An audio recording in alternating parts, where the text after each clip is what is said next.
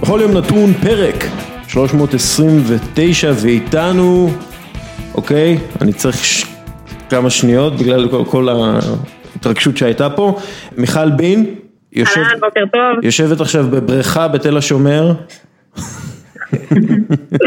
אכן. כן, מיכל בין זה, זה, זה קל לומר, ואיתנו גם דורה קיי, שזו דורה קישניאבסקי, קישינבסקי, קישינבסקי, קרוב, הייתי קרוב. היית ממש בסדר. אנחנו אה, שנינו רומנים, אז אנחנו צריכים, אני הייתי צריך לדעת את זה, הייתי צריך לעשות את זה בפעם הראשונה. אה, דורה קיי אה, ואושרת עיני, שזה קל להגיד. ש- אבל לא קל לכתוב, מסתבר. את יודעת שמדי פעם, אני, מדי פעם אני כותב על עומרי כספי. ואני כל הזמן נכנס לסרט, אם, אם לכתוב אותו בלי ו' או עם ו', זה אני, זה מאוד, אה, מאוד מטריד כל העניין הזה. אה, מה שאנחנו נעשה, בטוויטר הוא הוסיף את השם האמצעי שלו, אז אתה יכול גם אה, לכתוב על השם האמצעי שלו, זה יותר קל. כן נכון, אולי אני יכול פשוט לפנות אליו בשם האמצעי, זה הכי טוב. נכון. אנחנו נדבר על אה, טוטנאם, אחרי שדיברנו על ארסנל, צריך בשביל האיזון הקוסמי.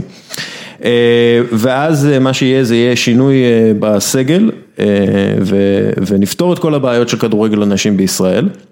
ואז אה, בסוף בסוף אה, שיחה עם דוקטור אלי אה, קוק, לא קוק, דוקטור אלי קוק על הבחירות בארצות הברית והשפעת העניינים האלה על הספורט האמריקאי. אה, אני חושב שזה, אני חושב שהוא יעריך את הטעות הזאת שעשיתי, אבל לפני הכל פינת באמיתי בחסות קפה טורקי עילית, אה, למי שלא יודע, אני הולך להגיד לכם אה, שני נתונים ואתן צריכות להגיד לי איזה נתון באמיתי ואיזה נתון לא באמיתי. כלומר איזה נתון אמיתי ואיזה נתון לא אמיתי בחסות קפה טורקי עילית, אז נתחיל. שלושה מחמישה הכובשים המובילים של טוטנאם בפרמייר ליג הם ילידי לונדון, זה הנתון הראשון. שלושה מחמישה הכובשים המובילים של טוטנאם בפרמייר ליג, לא הליגה האנגלית, לא בכלל, בפרמייר ליג, הם ילידי לונדון, זה הנתון הראשון. הנתון השני, הארי קיין הוא הלונדוני הראשון בטופ 10 הכובשים הגדולים בכל הזמנים של הפרמייר ליג, שנולד בלונדון. הארי קיין הוא הלונדוני הראשון בטופ ה- ה- ה- עשר הכובשים, עשרה הכובשים הגדולים בכל הזמנים של הפרמייר ליג. אז מה באמיתי ומה לא באמיתי? נתחיל איתך מיכל, כי את, אה, את בגולה. וואו, קשוח. אה, אני אומרת שהראשון אמיתי והשני לא. אוקיי, בסדר, לא צריך הסברים. אני חושבת שהשני אמיתי והראשון לא, אבל אה, כמו שהזהרתי את דסקה לפני זה, אני לא יודעת כלום. אה, ואושרת? בא לי לא לענות, בא לי לשמוח, אתה יודע, אחרי שעוזי דן הגדול אה, עקף אותי וביסס את מקומו במ- במקום הראשון, אני אומרת, אם יש שתי אורחות, אז תן להן לענות, ואני לא יכולה לטעות ככה, אתה מבין? מרוב שזה צמוד אצלי בראש. לא, מה, את אה, קלפי בג'ורג'יה? תגידי מה, מה באמיתי. חיכיתי, חיכיתי לרפרנס שלך על הבחירות. אה, יאללה, נלך על הארי קיין. נפרגן לו. על הארי קיין? כן. אוקיי, אז אה, באמיתי זה שמיכל צודקת. שלושה מהחמישה יש! הכובשים המובילים של טוטנאם בפרמייר ליג הם ילידי לונדון. זה הארי קיין, אה, ג'רמיין דפו. אה, ו... אה, אה, עכשיו ברח לי, ו- אבל פרנק למפרד הוא לונדוני בטופ 10 של ה...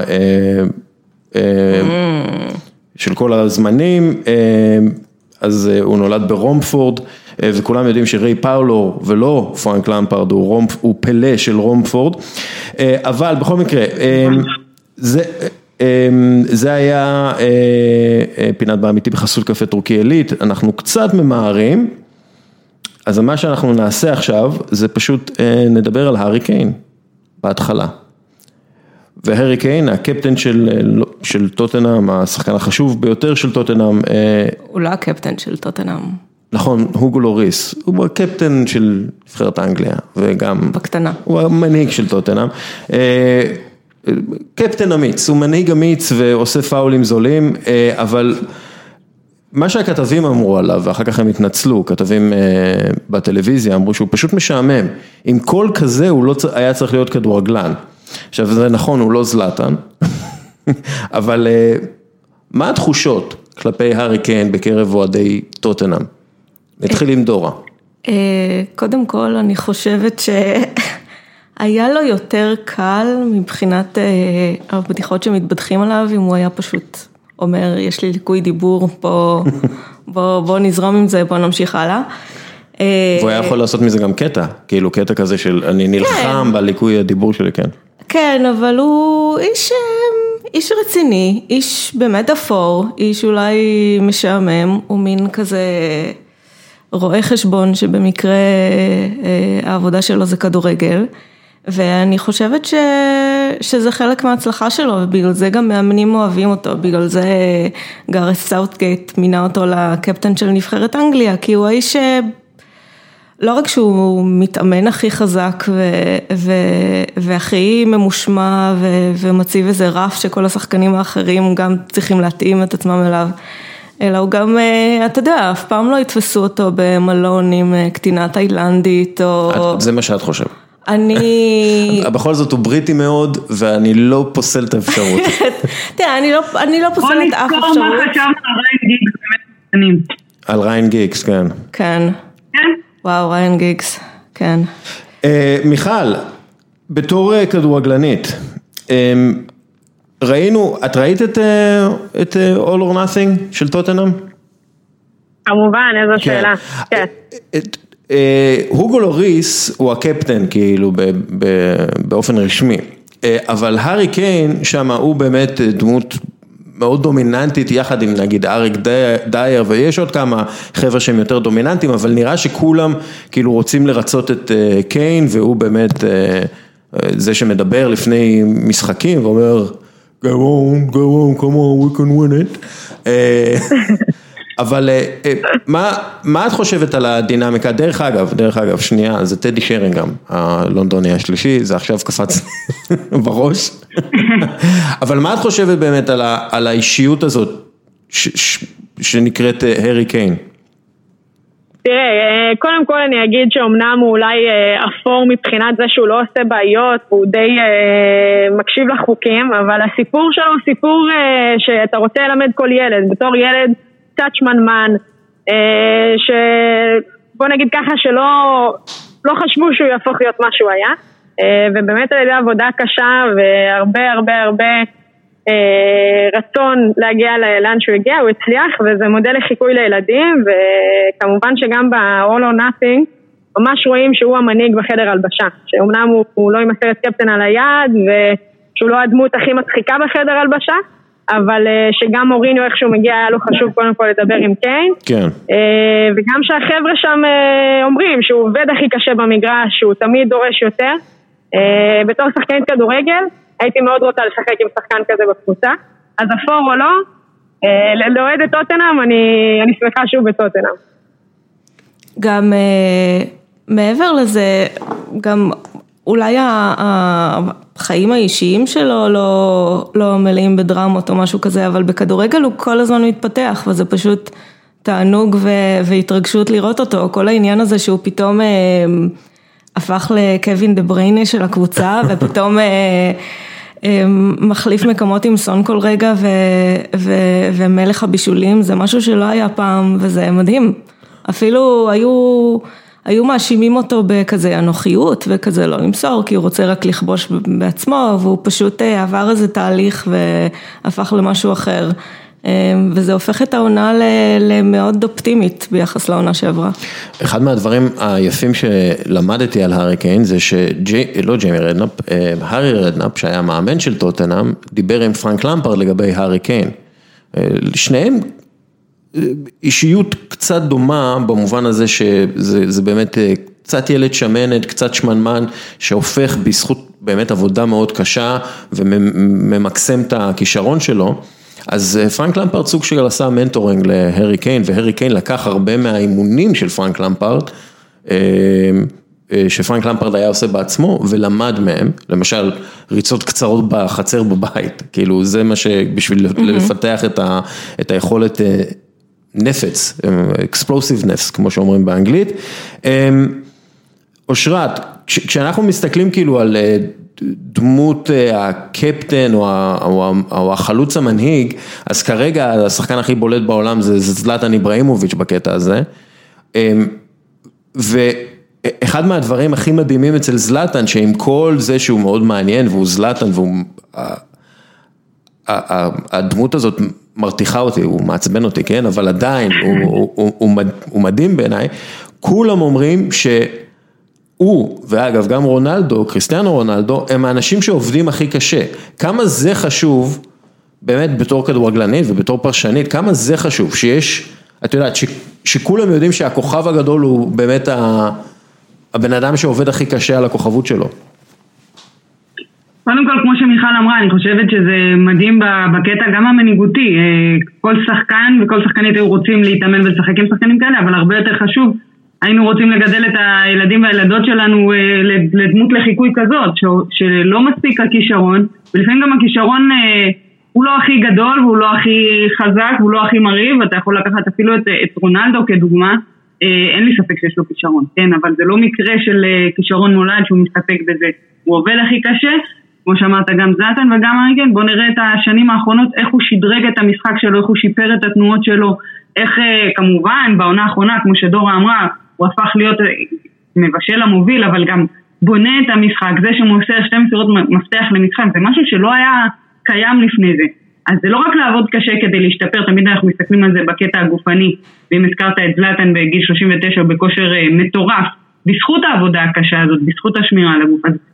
בוא ניקח רגע הצידה את הקטע הגופני, רואים גם שחקן שהוא שחקן שהיה בטופ של המפקיעים והגיע להיות קפטן נבחרת אנגליה בזכות יכולת הכיבוש שלו וחלוץ פותח והכל, עדיין הצליח לשדרג את המשחק שלו בזכות העבודה הקשה. כן. אז אה, זה מאוד מאוד חשוב, גם בפן של הכדורגל כמובן, כי אתה תמיד רוצה להשתפר, אה, גם בפן המנהיגותי, כי אתה רואה שיש שחקן שאתה יכול לסמוך עליו, אתה רואה שיש שחקן שלא בגלל השם שלו ולא בגלל מה שהוא השיג לפני זה ולא בגלל שהוא קפטן נבחרת אנגליה, אה, הוא פותח בהרכב והוא טוב, אלא גם בגלל שהוא עובד הכי קשה. דורה, מה, ממה, ממי את הכי התרשמת ב-all or nothing, ואני יודע, יודע שאת לא הכי אהבת את זה, אפשר לדבר על זה גם כן, אבל ממי הכי את התרשמת בדינמיקה הזאת אה, אני חושבת שזאת סדרה פח. כן. ממי התרשמתי בדינמיקה? קשה לי להגיד, כי הסדרה כל כך אה, מתוסרטת וכל כך מנסה לבנות כל מיני נרטיבים שאני לאו דווקא קניתי. אוקיי. אז אה, אוקיי, אז יש להם נרטיב. לא, אבל יש שם רגעים אותנטיים בתוך החדר הלבשה שזה לא כל כך מתוסרט, כלומר העריכה כן. היא מאוד אה, מתוסרטת, כן? אבל ה... כן, יש רואה... את הרגעים אחרי הפסדים במשחקים, שרואים איך כל אחד מגיב, רואים איך... אמ, ארי קיין באמת לוקח מין, מין אחריות על הכל, אבל גם מאשים את מי שצריך להאשים, רואים את, את אה, דלי עם העצבים המאוד אישיים שלו וה, והאגו שלו שנפגע וזורק דברים על הרצפה. כן, אה, כן אלה, אלה הרגעים הקצת יותר אותנטיים. ומה, מה, ממה את לא התרשמת כאילו מאף אחד, לא אמרת אוקיי זה, אני יודע שאת אוהבת את אריק דייר, אבל כאילו, מה, מה מה התחושות שלך שאת רואה את הסדרה הזאת? מה, מה את מרגישה? מה את חשה בדברים האלה? אמ, אני אוהבת את כולם מאוד. אמ, לא, באמת, זה, זה, אני גם בתור אוהדת חדשה, הסיבה שאני אוהדת של טוטנאם, פשוט אני אוהבת את השחקנים. אמ, ואת גרי ליניקר. ואת גרי ליניקר, כן. לא, אבל רק אחרי זה ידעתי שהוא שיחק בטוטנאם. כן, אני, אז, אז, אז מה, מרוב הקטעים שלהם והרעיונות עם השחקנים קיבלתי מהם, אלה היו רגעים מאוד יפים בסדרה ורגעים מאוד חיוביים, לראות את אה, אה, טובי עם האחריות והאופטימיות שלו, טובי אלדרוורלד, או אה, יאן ורטונגן, איכשהו מאוד כנה לגבי ה... לגבי ההזדקנות שלו והאפשרות שהוא יצטרך לעזוב את טוטנה ושהוא באמת עזב בסוף הסדרה, אבל עדיין כאילו אהבה מאוד כנה לטוטנה ואהבה לחברים שלו. אמ, אלה היו רגעים מאוד חיוביים, כל ראיון עם סוני, האיש, האיש פשוט מלא בקסם אישי ומחויבות, והוא רוקסטאר, אין, אין שום ספק. מיכל, מי, אני, אני מפנה את השאלה עלייך, קודם כל את חושבת שזאת הייתה סדרה טובה, את חושבת שזו הייתה סדרה אותנטית, והאם כאילו יש איזה מישהו שהתרשמת ממנו יותר, אה, התלהבת ממנו יותר, כן. פחות? אמ, אז אני אתחיל להגיד שאני מסכימה קצת עם, עם דורה, אני חושבת שזה כן היה מאוד מתוסרט והראו חלקים מאוד ספציפיים אה, מתוך כלל ההתנהלות. לצורך ההשוואה, אה, סנדרלנד עד המוות הרגיש לי הרבה יותר שהתחברתי, אפילו שאני לא אוהדת של סנדרלנד, כאילו ראיתי רגעים הרבה הרבה יותר אותנטיים. אה, יחד עם זאת, אני חושבת שלי לפחות זה נתן פרספקטיבה של הרבה דברים מאחורי הקלעים, אה, אולי קצת פחות של השחקנים, אלא יותר של, אה, של ההנהלה, בין אם זה דניאל לוי ובין אם זה מוריניו, וזה מתחבר גם לשאלה השנייה שלך, אני חושבת שאני אנטי מוריניו, לפחות עד הסדרה. אה, לא כל כך מתחברת לסגנון משחק, אה, גם לאישיות, אף פעם לא יותר מדי אה, אהבתי את הרעיונות איתו. אבל לראות את ההתנהלות מאחורי הקלעים, את השיחות בחדר הלבשה, שאלה רגעים שלטעמי הם כן מאוד אותנטיים, את הדרישות שלו מהשחקנים, את ה-mind of state של איך הוא רוצה שהקבוצה תיראה. אני מאוד מאוד התחברתי, ואני חושבת שהיום אני מסתכלת עליו כמאמן קצת שונה, ואולי אני נותנת לו יותר נקודות זכות אמ, כמאמן, ובטח יותר נקודות זכות כמאמן של טוטנאם, שמן הסתם אני רוצה את אה, הצלחתנו. אז uh, הסדרה לדעתי הייתה טובה, אצלי לפחות כן אה, נתנה לי הרבה. וואלה, אני בדיוק ההפך. אוקיי. Okay. התחלתי, אני לא ראיתי את הסדרה בקיץ, עוד הייתי בדיכאון של הקורונה ובדיכאון של העונה ולא רציתי להיזכר בזה כל כך. אה, ראיתי אותה קצת יותר מאוחר עכשיו לאחרונה. אה, כשכבר התחלתי לפתח רגשות חיוביים כלפי מוריניו באופן טבעי בתור אוהדת, כשהמאמן שלך, גם אם הוא דמות שאתה מאוד לא אוהב, אם יש ניצחונות ואם הוא מוציא דברים טובים משחקנים, אז אתה, אתה מתחיל להרגיש חיובי לגביו. אה, אבל הסדרה היא... הראתה אותו, טוב, קודם כל הסדרה היא, היא, היא מאוד uh, מטעם כזה, היא מאוד תעמולה, היא מאוד, uh, לוי בפירוש עשה אותה כדי להציג את טוטנאם בתור משהו, כדי להציג את האיצטדיון היפה, כדי להציג את עצמו בתור מישהו שאוהב כדורגל וכזה להצדיק את עצמו לאוהדים ש, um, שתמיד טוענים שהוא יהודי קמצן, uh, אבל עיקר הסדרה זה להעליל את מוריניו. Uh, כאילו להפוך את מוריניו לגדול יותר ממה שהוא... כן, כן, אז זהו, אז יש מין נרטיב כזה, הוא מגיע, הוא אומר, אה, אה, אנשים אומרים עליי שאני קשוח ומניאק, אבל שאני ווינר, ואני כזה חושבת לעצמי, לא, אתה חושב על אולי סר אלכס פרגוסון, מה שאנשים אומרים עליך זה שאתה בכיין ולא ספורטיבי, ולא יודע להתמודד עם הפסדים, ומאשים את השחקנים שלך. אמ, אבל בעצם כל הסדרה הזו ממשיך לבנות, הוא ממשיך לנאום כזה על, אה, על זה שהוא קשוח אבל ווינר והוא נורא נהנה כזה מ... You need to be cunts, you need to be כן, כל הזמן, אתם צריכים להיות מניאקים, אתם צריכים להיות חארות, אתם צריכים... יש, יש את השלבים האלה שהוא פשוט מעודד אותם במין שטניות אפלה כזאת, לריב אחד עם השני, הוא אשכרה רוצה שהם ילכו מכות, הוא ממש נהנה כשדייר תיקל את אה, סוני באימונים ברמה שסוני נפצע, הוא ממש נהנה כשלוריס התחיל ללכת מכות עם סוני על המגרש במשחק ההוא. אמ, מה זה, איזה מין לא, אגב, טקטיקה הזאת לש, למשהו? זה, זה שיטה לא אה, לגמרי אה, נדירה. כלומר, יש מאמנים שחיים על הקונפליקטים האלה ורוצים לראות מה שנקרא את התשוקה וכולי, נכון אושרת? לגמרי, זה לא רק אה, העניין של התשוקה והקונפליקטים עצמם, אלא העניין של אה, אה, לעשות איזה ליצור איזה שהם שברים בתוך הדינמיקה הקבוצתית כדי שהרוע הזה שכולנו מחפשים אותו אגב בספורט, בספורט תחרותי, בספורט הישגי, בסופו של דבר אפילו בכדורגל ובזה אנחנו תהיו גרמנים מול השאר, כאילו תהיו רעים, תבואו ותעשו, אנחנו מחפשים את זה, אבל אנחנו מחפשים שזה יצא כן, זה, זה משפט שמשתמשים בו הרבה. אה, אבל אנחנו מחפשים את זה שזה יצא החוצה, שזה לא יהיה בפנים. כדי לעשות את זה, אנחנו לפעמים אפילו יוצרים משברים, ממש יוצרים את המשברים בתוך הקבוצה, בתוך הדינמיקה הקבוצתית, על מנת שזה יתפוצץ אחרי זה החוצה. ולגמרי, חד משמעית, תחשבו רגע שאמרו לכם שהולכים לצלם סדרה אה, לטוטנאם של מוריניו, הדבר הראשון שעלה לנו, כאילו למה שמוריניו הסכים. וברור לנו לגמרי למה מוריניו הסכים, זה היה אש, אשכרה כדי להלבין אותו, כדי להכין אותו, כדי לצבוע אותו בצבעים יפים וטובים, לאו דווקא נחמדים, אלא טובים לטובת המועדון, כמו שאנחנו מדברים על רגשות שיש שם, אה, ולטובת הכדורגל, שפתאום אנחנו רואים כדורגל חיובי. אז לגמרי להלבין את מוריניו ולהכין אותו אה, ולהראות אותו כלפי הקהל, כלפי חוץ, זה היה המסר שיצא מהסדרה הזאת, אה, כאחד שהוא מנהיג, כמאמן טוב, כאחד שמשתמש ברגשות של השחקנים שלו, לטובת הקבוצה, שעד היום ראינו מה שנחשפנו, כן? ראינו שהוא משתמש ברגשות ובשחקנים שלו כדי לנגח אחרים, ולאו דווקא תמיד זה היה לטובת הקבוצה.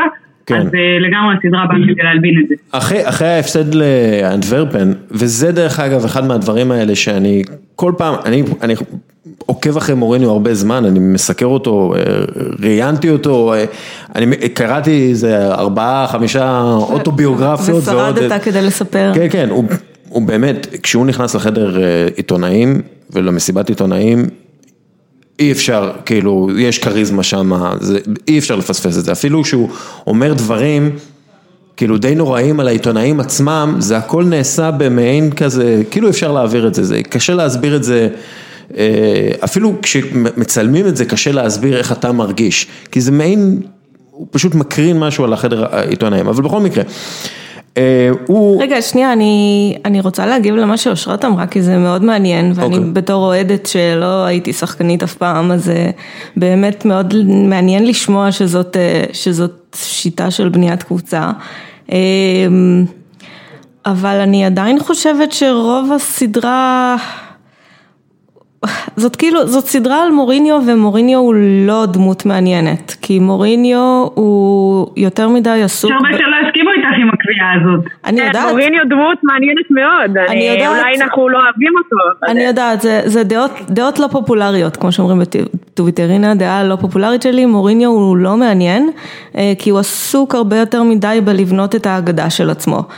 אה, כשהוא לא עסוק בזה, כשהוא מדבר אה, בסצנות בסדרה שרואים אותו מדבר עם השחקנים על טקטיקה, אז זה מאוד מעניין ושם אני יכולה לכבד אותו.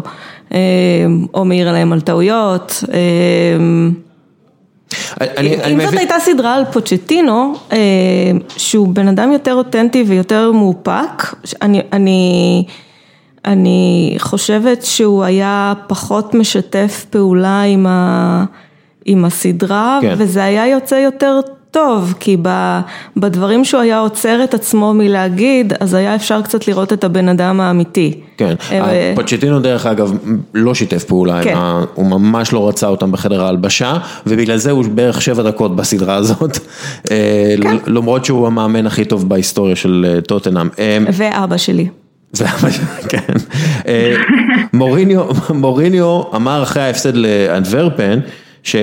וזה היה קלאסי דרך אגב, כל פעם שהוא הפסיד אה, משחק פחות חשוב במנצ'סטר יונייטד, הוא אמר, לפני משחקים אתם תמיד שואלים אותי למה השחקן הזה לא משחק, למה השחקן הזה לא משחק, אולי עכשיו אתם לא תשאלו אותי את השאלות האלה כמה שבועות כי קיבלתם את התשובות. עכשיו, זה כאילו הניהול סגל, ה passive aggressive הזה, אה, ש, שכאילו קלופ עושה מצוין, ובאיזושהי מידה גם פפ גורדיאולה עושה מצוין, וזה... אה, הוא יודע ששחקן צריך להיכנס לקצב כלשהו והוא לא יכול להופיע פעם בחודש למשחק אה, בכוסי למלם ולתת הופעה גדולה. וגם היה את הקטע הזה עם דני רוז, שהוא אמר לו, תקשיב, אתה לא יכול לבקש ממני לא לשחק כן. חודש ואז לשחק אה, פעמיים ברצף נגד ליברפול ואז להתלונן שאני לא משחק טוב. יכול להיות ש, שמוריניו לא מנהל את הסגל טוב. אבל הוא מנהל את ההרכב טוב, וברגע שנגיד קיין או סון חלילה אה, ייפצעו, זה לא משהו שלא יקרה במהלך העונה, כי תמיד נפצעים. כן, הוא יצטרך את השחקנים האלה, כן, עשוי מזכוכית, כן, כן, אה, הוא יצטרך את השחקנים האלה שהוא גומר אה, תקשורתית והוא גומר, אני מניח שזה גם בחדר ההלבשה ככה, הם כאילו מרגישים, מה אתה רוצה מאיתנו, דוד? כאילו דלה אלי זה למשל דוגמה מושלמת וגם אנדרה שורל אה, ששיחק איתו בצ'לסי אמר שהוא ברוטלי ואתה לא מבין מה הוא רוצה ממך, כלומר כל הניהול הזה שדי מוסתר בסדרה יוצא כל פעם שהם מפסידים לאיזה אנטוורפן בליגת אירופה או בורנמוth בגביע הליגה. אתה אומר את זה בקטע טוב או רע? אני אומר את זה בקטע רע מאוד, אני חושב שאתה חלק מההצלחה שלך זה ניהול סגל וניהול ניהול אנשים בסגל וזה סגל רחב ואתה לא יכול לצאת נגדם אחרי שהם מפסידים משחק. זה, לא זה הדבר ש... שנייה רגע, אני תכף אתן גם לאנשים אחרים לדבר, אבל זה... אני, אני אגיד, אני שנייה אגיב על מה שאתה אומר, אוריאל, כי אני מסכימה איתך, אני פעם אמרו לי איזה משפט שממש לקחתי אותו איתי, שקבוצה נמדדת על פי החוליה הכי חלשה שלה, ולא על פי החוליה הכי חזקה. וברגע שאתה עולה עם הרכב השני שלך, עם הרכב קצת פחות חזק, אה, ואתה מפיל אחריות על השחקנים, אז אתה לא מנהיג מספיק טוב, כי מנהיג טוב אה, גורם לזה שגם בחוליה החלשה אנחנו נצטרך לשדרג אחד את השני ולשפר אותם. אה, אז במובן הזה אני מאוד מסכימה, ואני גם חושבת שזה משהו שבסדרה מאוד אה, דאגו לא להראות, והראו את הצדדים החיוביים של מוריניו. אבל יחד עם זאת אני אגיד שהגישה שלו כלפי השחקנים, שהוא בא ואומר את האמת, גם כלפי לצורך העניין רוז וגם כלפי דלה עלי, אני מאוד הערכתי את זה. שגם אם יש לו בעיה עם שחקנים, הוא לא מאחורי הקלעים אומר את זה רק למצלמה, אלא גם בפנים. אז יש דברים חיובים, יש דברים שליליים, אני מסכימה לחלוטין. בכל אופן בעיניי, אני חושבת שזה כן שינה את התפיסה לטובתו קצת, אבל מסכימה עם זה. אוקיי, אני... אני אסביר לכם מאיפה אני באה. כדורגל בשבילי זה משהו מאוד, מאוד חיובי, זה כוח חיובי בחיים שלי. אני, אני אוהבת את השחקנים שאני אוהבת, אני אוהבת אותם אישית, אני אוהבת לראות את האינסטגרמים שלהם, אני, אני ממש באדם. וגם אני רואה בהם את הצדדים הטובים, אני רואה כמה הם עובדים קשה. אני אוהבת לפרגן להם, זה משהו שאני, אחת הסיבות שאני כל כך אוהבת את גארי ליניקר, כי הרבה פרשנים וכדורגלן עבר הם מפרגנים וקוטלים באותה מידה, והוא איש מאוד חיובי, והוא אוהב למצוא את הצדדים החיוביים, והוא תמיד ייתן לשחקן ליהנות מהספק ששחקן מפשל. אז, אז, אז מזה אני באה, ומוריניו הוא, הוא ההפך, או לפחות ביונייטד הוא היה לגמרי ההפך, עכשיו הוא קצת מנסה לשפר טיפה את התדמית שלו ולצאת קצת בן אדם יותר טוב, אבל הוא היה כל כך שלילי כלפי השחקנים שלו, הוא כל כך, מילא פוגבה שאני לא יודעת מה הסיפור שם ופוגבה הוא באמת טיפוס, אבל, אבל כשהוא יצא באופן כללי נגד כל השחקנים הצעירים, הוא אמר הילדים האנגלים המפונקים האלה אין להם אישיות, הוא אמר את זה על מרקוס רשפורד, כאילו, אני חושבת שהמציאות הראתה לנו מאז איזה אישיות יש למרקוס רשפורד, כן. וזה פשוט כאב לי לראות מאמן שמתייחס בצורה כזאת לאנשים מאוד צעירים שהקריירה שלהם נמצאת באחריותו. הקטע עם דלה עלי, שהוא מדבר כאילו עם אנשים בתקשורת, מקורביו מה שנקרא, והוא אומר, אני לא יודע מה הוא רוצה ממני, כאילו, הוא סוג של חסם אותי, הוא סוג של לא מדבר איתי, הוא בן 24, כאילו, כן. דלה עלי בן 24, לפני שנתיים הוא היה הקשר אחד מהטובים באנגליה, וכאילו, הוא, הוא צריך את ה... את התמיכה האבאית של פוצ'טינו, כמו שאמרת, כן. הוא, הוא צריך תמיכה, הוא צריך כאילו מישהו שיבין אותו ושיעזור לו, כאילו. או בכל מקרה, אני לא יודעת מה הוא צריך, ו- וזאת אולי שאלה שאני, שאני יכולה להפנות למיכל ואושרת. כאילו, יש שחקנים שחווים איזושהי ירידה ברמה. שהיא מאוד קיצונית ואפשר לתת לזה איזשהו נרטיב, אז בסדרה נתנו נרטיבים קלים, אמרו קריסטיאן אריקסן ירד ברמה בגלל שהוא זרק זין בטוטנאם כי הוא רצה לעזוב ודלי עלי מפונק ולא מתאמן מספיק והוא פארטי בוי. ואלה שני נרטיבים שהאוהדים מסכימים איתם מאז ואני לא קונה אותם, קודם כל את אריקסן אנחנו רואים שהוא מקרטע גם באינטר ואני חושבת שגם לא היה לו אינטרס לזרוק זין שנתיים בטוטנאם מי רוצה לשחק גרוע שנתיים ולפגוע בכל הקריירה העתידית שלך. ודלי עלי בתור אחד מילדי האשפתות האלה הזנוחים או בלי משפחה שהכדורגל הציל אותם, כדורגל זה כל החיים שלו, כל האגו שלו בנוי על זה, על לעשות אה, אה, אה, גולים יפים ובלי זה אין לו כלום, אז אני באמת לא חושבת שהוא, שהוא עצלן. אני לא יודעת איך עוד אפשר להסביר ירידה ברמה, אולי זה משהו שפשוט קורה. יש, יש כמובן עליות וירידות במהלך קריירה וצריך להבין את הדבר אולי הגדול ואולי הפיל שבחדר שאנחנו לא מדברים עליו וזה מבנה אישיות של כל שחקן ושחקן וגם גם בדינמיקה הקבוצתית יש מבנים שנבנים תוך כדי, מבנים אישותיים והתלונה הכי גדולה כלפי מורינו, אם תזכרו את זה גם בתקופה ביונייטד שהוא פשוט לא רגיל למבנה אישיות של השחקנים החדשים, של שחקנים צעירים, הוא חושב שאם הוא ירדה ויגיד את האמת בפרצוף בצורה שהיא בוטה, זה יעורר אותם לפעולות חיוביות.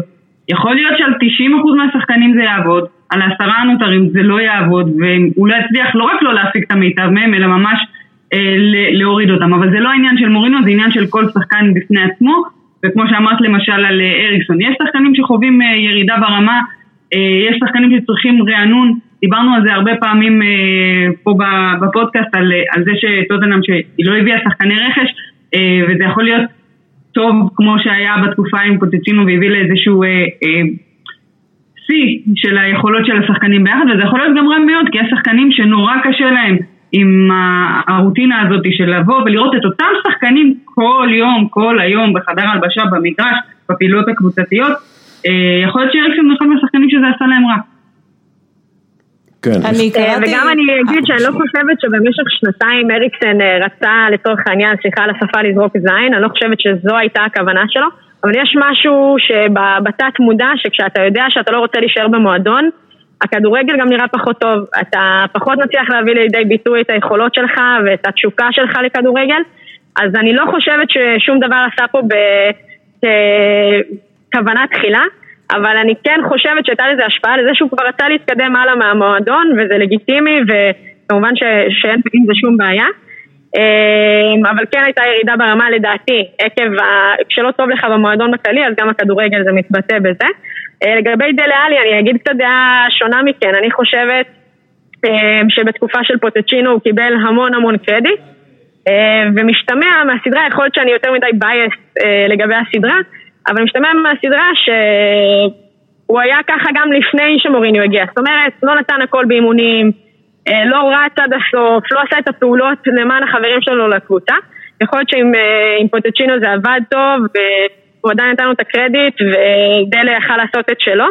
אה, אבל כשבא מאמן חדש ודורש שוויון על המגרש, והשוויון מתבטא בזה שכולם עובדים קשה למען הקבוצה, אז uh, בעיניי זה לגיטימי שהוא לא יקבל דקות משחק ושיהיה ביניהם חיכוכים אבל זה מנקודת מבט שלי בתור שחקנית, הייתי רוצה לשחק עם שחקנים שנותנים את כל מה שהם יכולים על המגרש ולא בוחרים מתי נוח להם אז בעיניי זו בחירה נכונה אם, uh, אם דלה לא נותן את כל כולו אבל uh, מן הסתם שגם צריך גישות שונות לשחקנים מסוימים. uh, אז יכול להיות שפה באמת מוריניו צריך למצוא דרך חדשה ונקווה לטובת טוטנאם שימצא את הדרך. אין ספק, ש... אין ספק שדלי לא תפקד אה, גם בתקופת פוצ'טינו ובאמת זה, זה היה כבר בדיחה בקרב האוהדים שכאילו דלי עולה לא משנה מה, כאילו לא משנה אם הוא ישן, אה, הוא עדיין עולה וזה היה ככה איזה שנה וחצי. אז מהבחינה הזאת זה נכון, אני פשוט לא יודעת אם, אם זה נכון שהוא עצלן או לא מתאמן מספיק או לא נותן מספיק. אמ, אוקיי, אנחנו אה, לקראת סיום פה של החלק של טוטנאם, אני רוצה לדבר על אה, גארת' בייל שנייה. אמ, הוא חגג את השער הראשון שלו מהחזרה עם אה, vamos. עכשיו, שאלה, האם זה trolling לכל, לכל השחקנים, לכל הספרדים שאמרו שהוא לא דיבר ספרדית, או שזה פשוט איזה מחווה למי ש, שבעצם בישל לו רגילון. או מיוחדון כמו שאנחנו קוראים לו. מיוחדון, מיוחדון זה טוב. אה, לפי, הדיווחים מוריניו אומר שבייל יכול להיות השחקן שהוא היה ב-2013, שזה אומר שחקן של 20 שערים אה, ועשרה בישולים. אמ, אבל באמת כאילו, מה אנחנו מצפים מבייל העונה? אנחנו מצפים שהוא יהפוך לשלישייה קדמית, אה, סון, בייל וקיין, ש... היא תיקח בעצם, היא תיקח את הפרמייר ליג, תזכה באליפות, כי, כי עם שלישייה כזאת אתה צריך לזכות באליפות או לפחות להתחרות, או שאנחנו מצפים שהוא פשוט יחזור ומדי פעם יטריל את אוהדי ריאל מדריד עם אה, ואמוס. מה, מה, הצפי שלנו מבייל, אה, מיכל? אמ, הצפי האישי שלי, אני לא יודעת לגבי טוטנאם, הצפי האישי שלי זה שהוא פשוט עומק אה, לקבוצה, אה, שתהיה רוטציה יותר אה, גדולה לשחקני התקפה, כי באמת יש המון המון עומס בפרמייר ליג, ויחד עם הליגה האירופאית, ואני חושבת שפשוט צריך עוד, אה, עוד שחקן התקפה ברמה טובה. אה, אישית באופן ממש אישי, אבל אני מאוד אוהבת את לוקאס מורה, ואני חושבת שגם הוא מספק את, ה, את מה שמצפים ממנו, אז אני לא רואה את בן מחליף אותו בקרוב בהרכב, אבל רק טיים מול תל, נכון? כאילו נראה איך בל ישתלב ומבחינת כושר גופני. אה, אני, אני חושבת שתהיה שלישייה מאוד מעניינת מקדימה, סון, בייל וקיין, זה יהיה טירוף. אה, אושרת, מה את רוצה לראות, את רוצה לראות, אה, רוצה לראות את זה? את חושבת שזה יהיה? אגב, גם הוא פציע. אני, כן, אם כבר מדברים על אה, רגלי זכוכית, אני מאוד נהנית ממה שאנחנו רואים כרגע בקטע שזה הולך, אוקיי? שהם בזון ושיש התקפות, אז רואים דברים שאנחנו מאוד... לא היינו רגילים, מאוד נהנים מהם. אה, אני רוצה שבל ילמד אה, רומנית, אם כבר להטריל אז בעוד כמה שפות. אה, איך אומרים ורמוס ברומנית? כן, אני חושבת... תחשבו על זה, תנו לזה כמה דקות לשקוע. לא יודעת, היידה? היידה, נכון? כן. כן, כנראה, כנראה. טוב, נורא. אבל אני חושבת שבאמת, כמו שמיכל אמרה, העומס הוא באמת בלתי רגיל, בטח בשנה כזאת שבסופה כנראה, בעזרת השם, מחכה לנו יורו שצריך לסיים את העונה מוקדם. וכנראה יהיו עוד עיכובים, וכנראה חורף, וגל שני, וקורונה, והרבה הרבה הרבה נושאים שפשוט אפשר להגדיר, להגדיר אותם כעומס. אה, עומס שגם מייצרים, הרי אנחנו גם דיברנו על זה בעבר, שיש אה, תקופות ועומסים שאנחנו אה, פשוט שולטים עליהם ומעמיסים על הקבוצה ומורידים קצת לקראת ינואר-פברואר, ואנחנו רואים גם תוצאות של קבוצות, גם קבוצות של מוריניו, הוא גם בונה את העומס אותו דבר.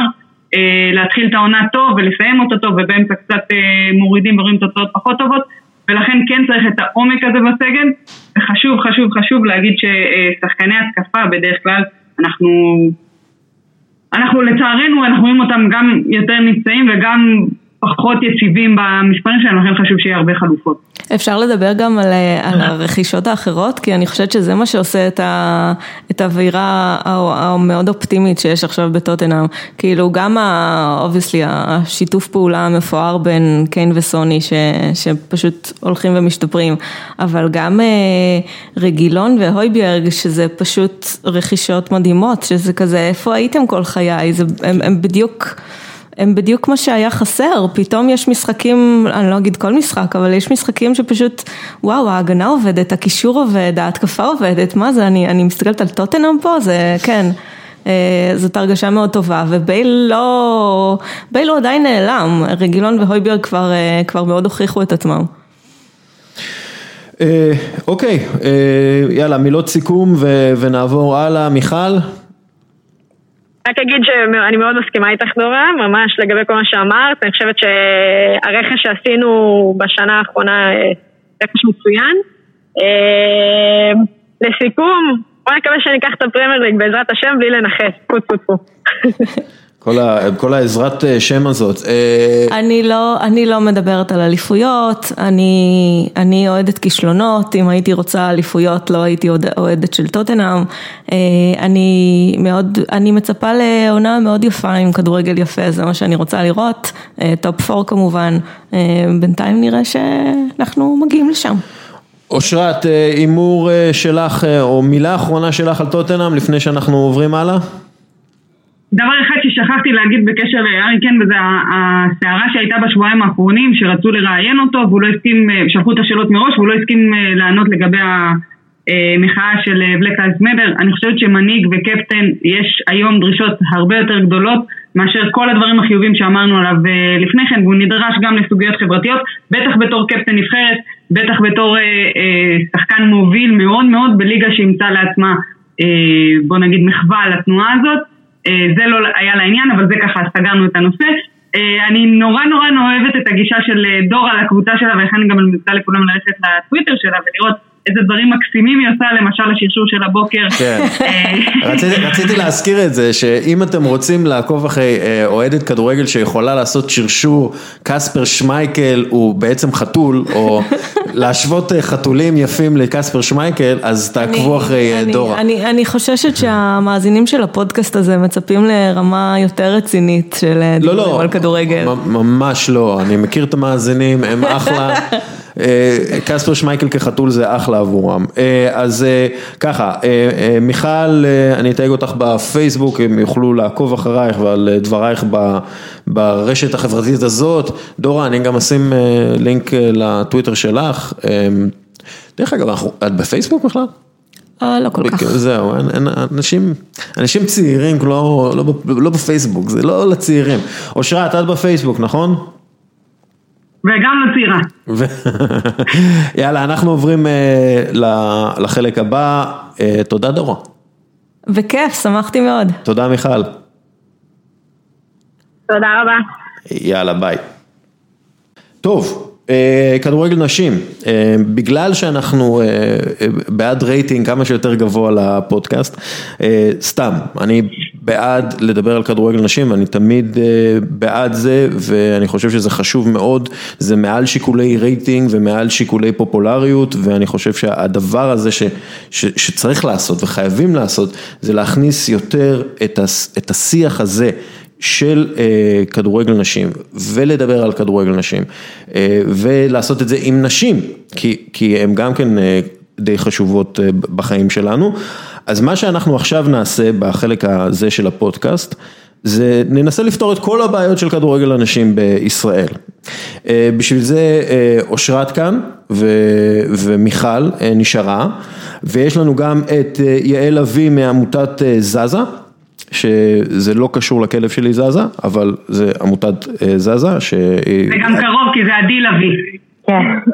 אה, סליחה, סליחה, אוי וואי, סליח- סליחה, סליחה, עדי לוי, אני... יש לי איזשהו סוג של דיס, דיסלקציה עם עדי ויעל, אני לא יודע למה, זה, אני לא יודע למה, אז אני מצטער, אה, עדי לביא. אה, יש לנו את אה, קפטנית נבחרת הנשים של ישראל, המשחקת בעמדת הקשרית בליגת העל, ב- איך קוראים לזה, רמת השרון? אסא רמת השרון? מ"כ רמ- רמת השרון? מועדון כדורגל. מועדון כדורגל, מ"כ, אני מאסא רמת השרון בכדורסל, אז מבחינתי כל רמת השרון זה אסא, אבל מ"כ רמת השרון, אה, וחברת, וחברת הפוד אה, והקשרית המוכשרת אה, ובעלת השם המגניב בעולם, לי פלקון, שלום לכולכם. היי, שלום. קרין, מה המצב? איך את, איך, איך המרגש? מה, מה קורה? מה נשמע? אה, בסדר גמור. אתה יודע, זו תקופה לא קלה לאף, אה, ספורטאי או ספורטאית. אה, כמו שאתה יודע, אנחנו אה, בימים אלה נלחמות גם לחזור למגרשים ולליגה בצורה מסודרת אחרי תקופה מאוד מאוד ארוכה שהרוב הגדול של כדורגל הנשים לא דרך על המגרשים. כן. אבל אה, מקווה שזה יקרה אוטוטו. הייתם, אה, הייתם עכשיו אה, בנבחרת הנשים ואת עכשיו כאילו אה, בליגת האלופות לנשים עם רמת השרון. יש, יש קשיים לספורטאיות ישראליות, במיוחד בעולם הכדורגל, יש קשיים ממש אובייקטיביים, בעייתיים מאוד בכל מה שקשור ליחס של נגיד הרשויות לקבוצות אה, נשים. את יכולה לספר לי מה זה אומר קשיים כאלה, כשאנחנו אומרים קשיים, מה זה אומר? מה זה אומר ששולחים אתכם אה, ל... לא יודע, בנבחרת לגיאורגיה בלי מספיק אה, מים או בלי מספיק אוכל? מה, מה, מה זה עושה? כאילו, את יכולה לספר לי על זה קצת? על התופעות האלה? כן, בטח. כן, אז, אז אני אגיד, אה, אתה יודע, קודם כל באופן כללי, כשאנחנו אה, באות ונלחמות על תנאים, אה, או אנחנו באות ומשחקות נגד הקבוצות והנבחרות הכי טובות באירופה, צריך להבין שיש הבדל מאוד מאוד משמעותי ברמת המקצוענות, התנאים, המעטפת, ואנחנו לא מדברים על מגרשי פאר, זה יכול להתחיל מטיסות לאורך כל הלילה, אה, ו-30 שעות מסע בדרך לאיזשהו יעד. אה, לפעמים זה, אתה יודע, אפילו בדברים הכי בסיסיים כמו אוכל ומים, שזה הדלק של כל ספורטאי וספורטאית. ו- ולא, כשאתה, כשאת לא אוכלת כמו שצריך, כשאת לא שותה כמו שצריך, כשאת לא נחה כמו שצריך, בסופו של דבר הדברים האלה בהכרח מתרגמים ופוגעים בנו גם על המגרש. אז שוב פעם, המלחמה שלנו היא לפעמים על הדברים הכי, הכי בסיסיים, שאובייקטיבית זה, זה אמור להיות ה, ה, באמת לחם וחמאה שדואגים לכל, לכל שחקן ושחקנית. אה, אבל... אה, לפעמים לחם וחמאה זה כל מה שיש לאכול. אה, לגמרי, לגמרי. ומה זה אומר, כלומר, אנחנו יודעים ש, שביצועים תלויים בתזונה, בשינה, ב, כלומר, 85% מה, מה, מהיכולת הביצועית של שחקן מקצוען תלויה בזה, ב, ב, ביכולת שלו לנוח ולהשתקם ו, ולאכול כמו שצריך. אז מה בעצם המסר כשלא נותנים לכם את התנאים האלה? תראה, אני אגיד לך גם יותר מזה, כן? אה, צריך לזכור שגם בנבחרת וגם בקבוצה, אה, רוב הבנות הן לא מתקיימות מכדורגל, זאת אומרת שגם אני כשאני טסה למשחק של ליגת האלופות, או גם אני אם אני טסה למשחק נבחרת, אני עדיין צריכה לעבוד אה, תוך כדי, זאת אומרת שגם במקום ה... במידה ויש לנו גם מנוחת צהריים של שעתיים, אני את המנוחת צהריים הזאת צריכה להקדיש אה, לעוד שעתיים עבודה כדי שלא יפטרו אותי, כדי שאחרי זה אני אוכל לעשות גם וגם וגם.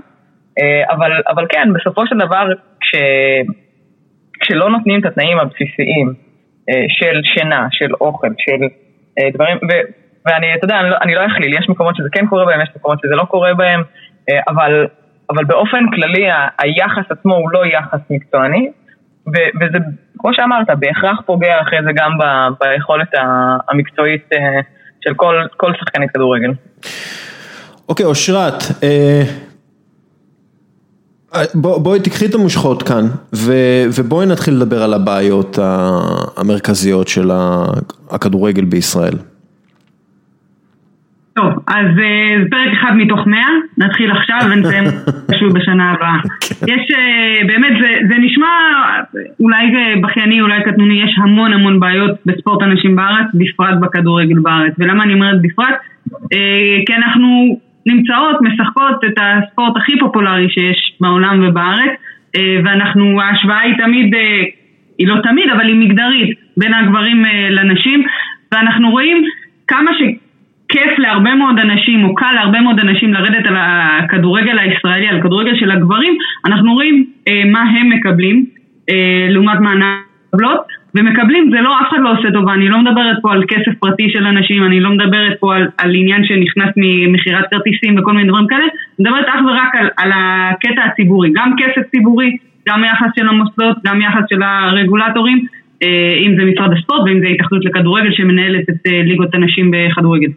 אה, ואנחנו כל פעם שאנחנו שמים, לא משנה איזה פרמטר במשוואה, אנחנו רואים שבאמת בצד אחד יש אה, ממש פרוטות ובצד השני יש הרים אה, של משאבים ועל זה אנחנו מלינות, על זה אנחנו בעצם יצאנו למלחמה. יצאנו זה לפני 23 שנה שהתחילו לשחק פה כדורגל נשים באופן מוסדר, היה פה כדורגל נשים לפני אבל uh, נבחרת ישראל התחילה לשחק ב-97, לאחר מכן קמה הליגה, ומאז אנחנו נמצאים באיזשהו מאבק uh, מתמיד. אבל בשנה וחצי, שנתיים האחרונות, המאבק הזה הגיע לרמות ולפסגות uh, גבוהות הרבה יותר, גם עם הגשת בג"ץ בעצם לקבל את התקציב שהובטח לנו על ידי משרד הספורט, בעקבות בג"ץ אחר שהוגש על ידי הכדורסל ואנחנו הצטרפנו ב-2016. אה, ונדמה לי שכל פעם אנחנו מידרדרות במאבק. מה הכוונה? אם אה, בקיץ שעבר אה, נלחמנו על באמת הבג"ץ הזה עם התקציבים ושילוש תקציב הבסיס, אז, ודיברנו על כך שזה יאפשר לנו גם לפתוח את הליגה וגם לצעוד לעבר ליגה מקצוענית, אני מדברת על ליגת העל, ואז הגיעה הקורונה וכמו כולם הופסקו הליגות, הליגות של הגברים, שתי הליגות הבכירות חזרו, הליגות של הנשים לא חזרו, ואז התחילה עונת 19-20 אה, כמובן נגמר, התחילה עונת 20-21, הליגות של הגברים חזרו, הליגות של הנשים לא חזרו, אז ביקשנו לחזור, שיהיה לנו לפחות תאריך פתיחת ליגה, ואז היה סגר שני, כולם חזרו כן. להתאמן, קבוצות אנשים לא חזרו להתאמן, ביקש... כאילו כל פעם המאבק מידרדר, אני מרגישה שעוד רגע אני אצטרך אה, רשות אה, באמת לנשום. וזה באמת באמת באמת בכל הרבדים. כי דיברתי על משרד הספורט וההתאחדות ונדבר גם על התקשורת ומה שאתה רוצה, איפה שלא תרצה, כל מה שקשור למוסד שהוא ציבורי, לכסף שהוא ציבורי, לתשומת לב הציבורית, אנחנו הרבה הרבה מתחת לקרקע. עדי, את, יכול, את יכולה לתת לנו נתונים קצת? כי יש הרבה fake news בכל מה שקשור למימון של כדורגל לנשים ולמימון של בכלל ספורט הנשים בישראל. היה, אני לא רוצה להפיץ את זה, אבל היה איזשהו פוסט של איזה מישהו יחסית בכיר בעולם האימון הישראלי, שפשוט פשוט שיקר, זה כאילו אין אין דרך אחרת להגיד את זה, אמר שנשים מקבלות יותר כסף מגברים בכדורגל הישראלי ושזה לא נורמלי, פקה פקה פקה וזה שקר מוחלט. את יכולה לעשות לנו קצת סדר בכל מה שקשור לכסף הציבורי שמושקע בכדורגל גברים מול הכדורגל נשים? כן, בהחלט, אז יש, זאת נקודה מצוינת, כי יש הרבה מאוד fake news ודיסאינפורמציה שמסתובבים אם זה ברשת ולצערי גם בוועדות הכנסת, כשיש כל מיני בעלי תפקידים שמגיעים לוועדות ובעצם מציגים נתונים לא נכונים. אז אם אנחנו מדברים על התמיכות, יש, אנחנו יכולים לראות שכדורגל הנשים מקבל 5 מיליון, לעומת 87 מיליון, שזה התקצוב, שזה רק התקצוב בעצם שמשרד התרבות והספורט נותן, ואז יש לך בעצם עוד כל מיני מענקי תמיכה שהם צובעים אותם בצורה כזו או אחרת, אם זה סדרנים, וזה ככה כל מיני דברים שבעצם כדורגל הנשים לא זכאי לו, וזה יוצר פערים מדהימים וככה גדולים מדי לגישור, וזה אחת הבעיות המרכזיות שאנחנו מנסות לפתור בזאזה. קרין ציינה מקודם את היחד שהם קיבלו בטיסה שלהם כשהם טסו לליגת האלופות, אחד הדברים שאנחנו רוצות לפתור דרך אגב זה בדיוק הנושא הזה לדוגמה של היחס, של האשל, איך יכול להיות ששחקנים מקבלים אשל הרבה יותר גבוה משחקניות, כל זה בעצם פוגע בביצועים בגלל שהשחקניות לא מגיעות בצורה המיטבית ביותר למגרש. רק תיקון אחד, את העניין אשל והדברים האלה זה קשור יותר לנבחרת ולא לקבוצה, זה שני נושאים שונים ולגמרי זה נכון כמו שאמרת, כל מה שקשור להקצוות, היטיב להגיד את זה עומר גרימן המנהל של אסא תל אביב שהם מסמנים את המטרה סביב האחיד. זאת אומרת, קובעים את הקריטריונים מראש כדי שילכו לקבוצות או לליגות מסוימות. נכון. תראה, אני חושבת שבהקשר הזה, למה שהתכוונתי זה, אני חושבת ברמת הקבוצות ליחס. איזה יחס אנחנו כשחקניות מקבלות לעומת הגברים שמשחקים באותו מועדון. נניח אני משחקת בבית"ר ירושלים, כששולחים אותנו להיבדק באיזה מכון שהוא לא בדיוק נראה מקצועי במיוחד, והגברים שנשלחים להיבדק במקום אחר, זה הכל, הכל מתחיל ונגמר בזה. זאת אומרת, איזה יחס אנחנו כשחקניות מקבלות, האם אנחנו צריכות לדאוג לעצמנו למים ולאוכל, לעומת היחס שאותו קבוצה בעצם מאותה מועדון יקבלו.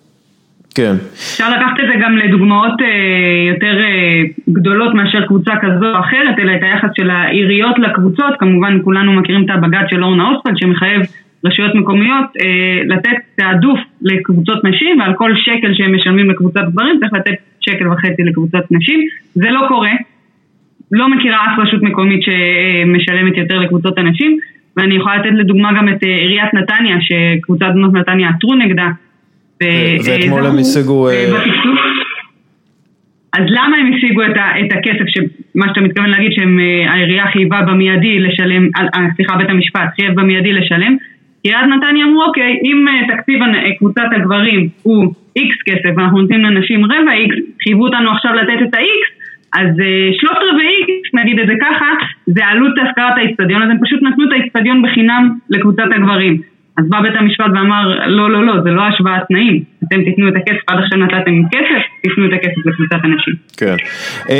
צריך להגיד שזה גם היה בבאר שבע, היה גם עוד בג"ץ בבאר שבע, בדיוק על אותו דבר, זה דברים שקורים בכמה מקומות, בכמה מוקדים, ובגדול אני חושבת שהשאיפה שלנו זה שלא כל קבוצה תצטרך באופן פרטני להילחם מול הרשות, אלא שתהיה איזשהו שינוי, יהיה איזשהו שינוי מדיניות רוחבי עם אכיפה כמו שצריך מלמעלה גם על הרשויות ואני אגיד שזה אפילו מגיע לדברים הרבה יותר קטנים מהכסף או מהתקצוב זה על ילדות ונערות, אה, באיזה שעות מקצים להם אה, מגרשים.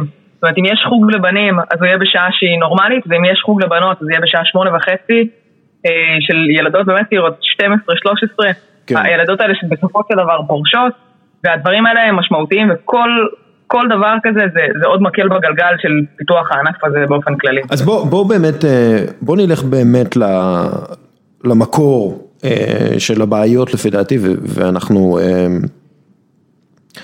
רואים שהמקור הוא ממש ממש בהתחלה, כשאנחנו מתחילים. כלומר, אם אני מסתכל על הנתונים העדכניים שיש לאופ"א, אה, ואגב, הם נכונים לפני שנתיים, כי הם לא עשו עדכונים ממה שאני ראיתי, אבל בכל מקרה, בישראל יש אה, 1,223 כדורגלניות בוגרות, שזה בערך כמו לוקסמבורג. ו-823 כדורגלניות אה, נוער ו... שרשומות כנוער או נער... נערות, וזה בערך כמו איי פארו.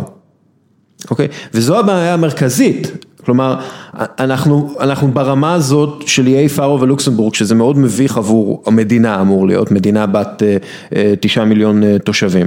אז בעניין הבסיסי הזה, בוא, בוא באמת נדבר על הקשיים של, של ילדות להתחיל לשחק כדורגל, ו, ולי, בואי תספרי לנו קצת על, על, על איך זה מתחיל בעצם.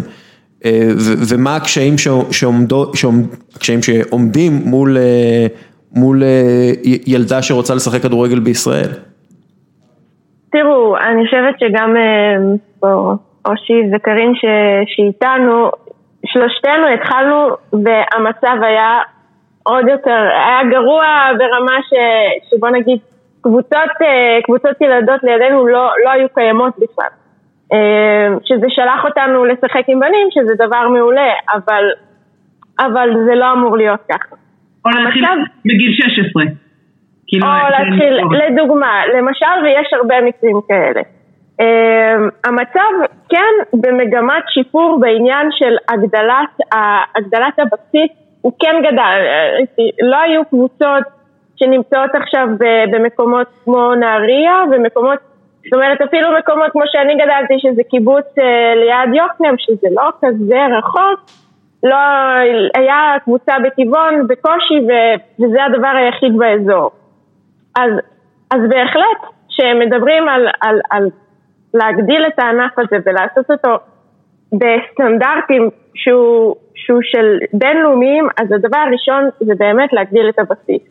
אמ, להגדיל את הבסיס זה מודעות, זה אומר שעכשיו ילדה ש, שתלך לשחק כדורגל לא תקבל הקנטות מהחברים, מהחברים לכיתה שלה ולא תקבל אה, עכשיו אה, הערות מהמשפחה שלה לגבי האם כדורגל זה, זה הולך למגדר, אתה יודע, המגדרי, שכדורגל עכשיו זה לבנים ולא לבנות, זה משהו שצריך להשתנות בתרבות שלנו.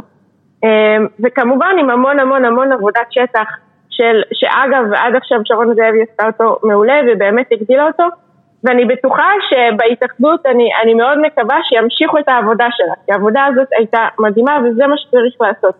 כמה שיותר להגדיל את הפירמידה. כדי שהפירמידה הזאת בסוף יגיעו לנבחרת באמת השחקניות הכי טובות ועוד פעם, ולא נגיע למספרים שאמרת לפני, ש... כן. לפני שהתחלתי. אם אנחנו מסתכלים על תקציבים לכדורגל אה, נשים בהתאחדויות אה, אירופאיות ב-2012 זה עמד על 50 אה, מיליון יורו וב-2018 זה על אה, 102 מיליון יורו שככל הנראה זה גדל מאז גם כן לכיוון ה-150 מיליון יורו. אה, היה צמיחה כזאת אה, בכדורגל הישראלי מבחינה כספית כי באירופה משקיעים יותר כסף באיפה שיש יותר כסף בכדורגל נשים, פה בהתאחדות אני בספק שהיה את הצמיחה אה, פי שתיים יותר בכדורגל נשים, או שאני טועה, אני לא יודע. אם אתה מדבר על אה, העניין של תקציב, תקצוב ציבורי, אז אה, אנחנו מתייחסים לת- לתקציבים שמגיעים ממשרד הספורט. אה, היה, הייתה גדילה, הייתה גדילה, תקציב של, בעיקר בזכות הבג"ץ שהוגש ב-2016, שמשלש את תקציב הבסיס, תמיכת, הבסיס, איך שלא תקרא לזה, לקבוצות כדורגל הנשים בליגה הראשונה, בתנאי שיש ליגה שלישית וכל מיני דברים שנועדו כדי להערים קשיים, אבל גם זה רק לשש שנים. אומרת, עוד שנתיים שילוש התקציב הבסיס הזה ייגמר, ושוב זה רק תקציב הבסיס. נוח מאוד להגיד שכדורגל הנשים מרוויח יותר, קבוצות הנשים מכניסות יותר מקבוצות הגברים, אם מסתכלים רק על תקציב הבסיס, אבל כמו שעדי ציינה מקודם, 5.8 מיליון שקלים לכל כדורגל הנשים בארץ, מול יותר מ-110 מיליון שקלים לכדורגל הגברים אה, בארץ. אם אה, נשווה את התקציבים שמגיעים לקבוצות מליגת העל והליגה הלאומית, שזה שתי הליגות הבכירות בין נשים וגברים, אתה תקבל הבדלים של אה, 900 אה, אחוז ודברים אה, כאלה, שבאמת קשה באמת לחשוב עליהם.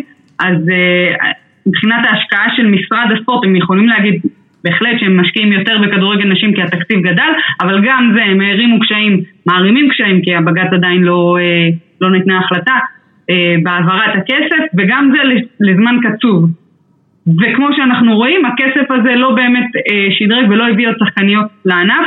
לי דיברה על כך שילדה שמגיעה לשחק כדורגל אה, תיתקל בהרבה קשיים ואנחנו רוצים לפתור את זה, אז קודם כל צריך שהיא תגיע לשחק כדורגל, שהיא תדע שיש כדורגל. אה, אמרתי את זה כמה פעמים, אנחנו לא קיימות במרחב הציבורי, במרחב הספורטיבי, לא מזמינים אוהדות, ילדות, לבוא לראות כדורגל, לא מתייחסים אליהם בפרסומות שלה, אפילו שמשדרים רק כדורגל גברים, לא מזמינים אפילו את אה, ילדות, נערות ונשים. כמובן בבתי ספר, חינוך גופני, לתת כדורגל לילדה זה ביג נו נו.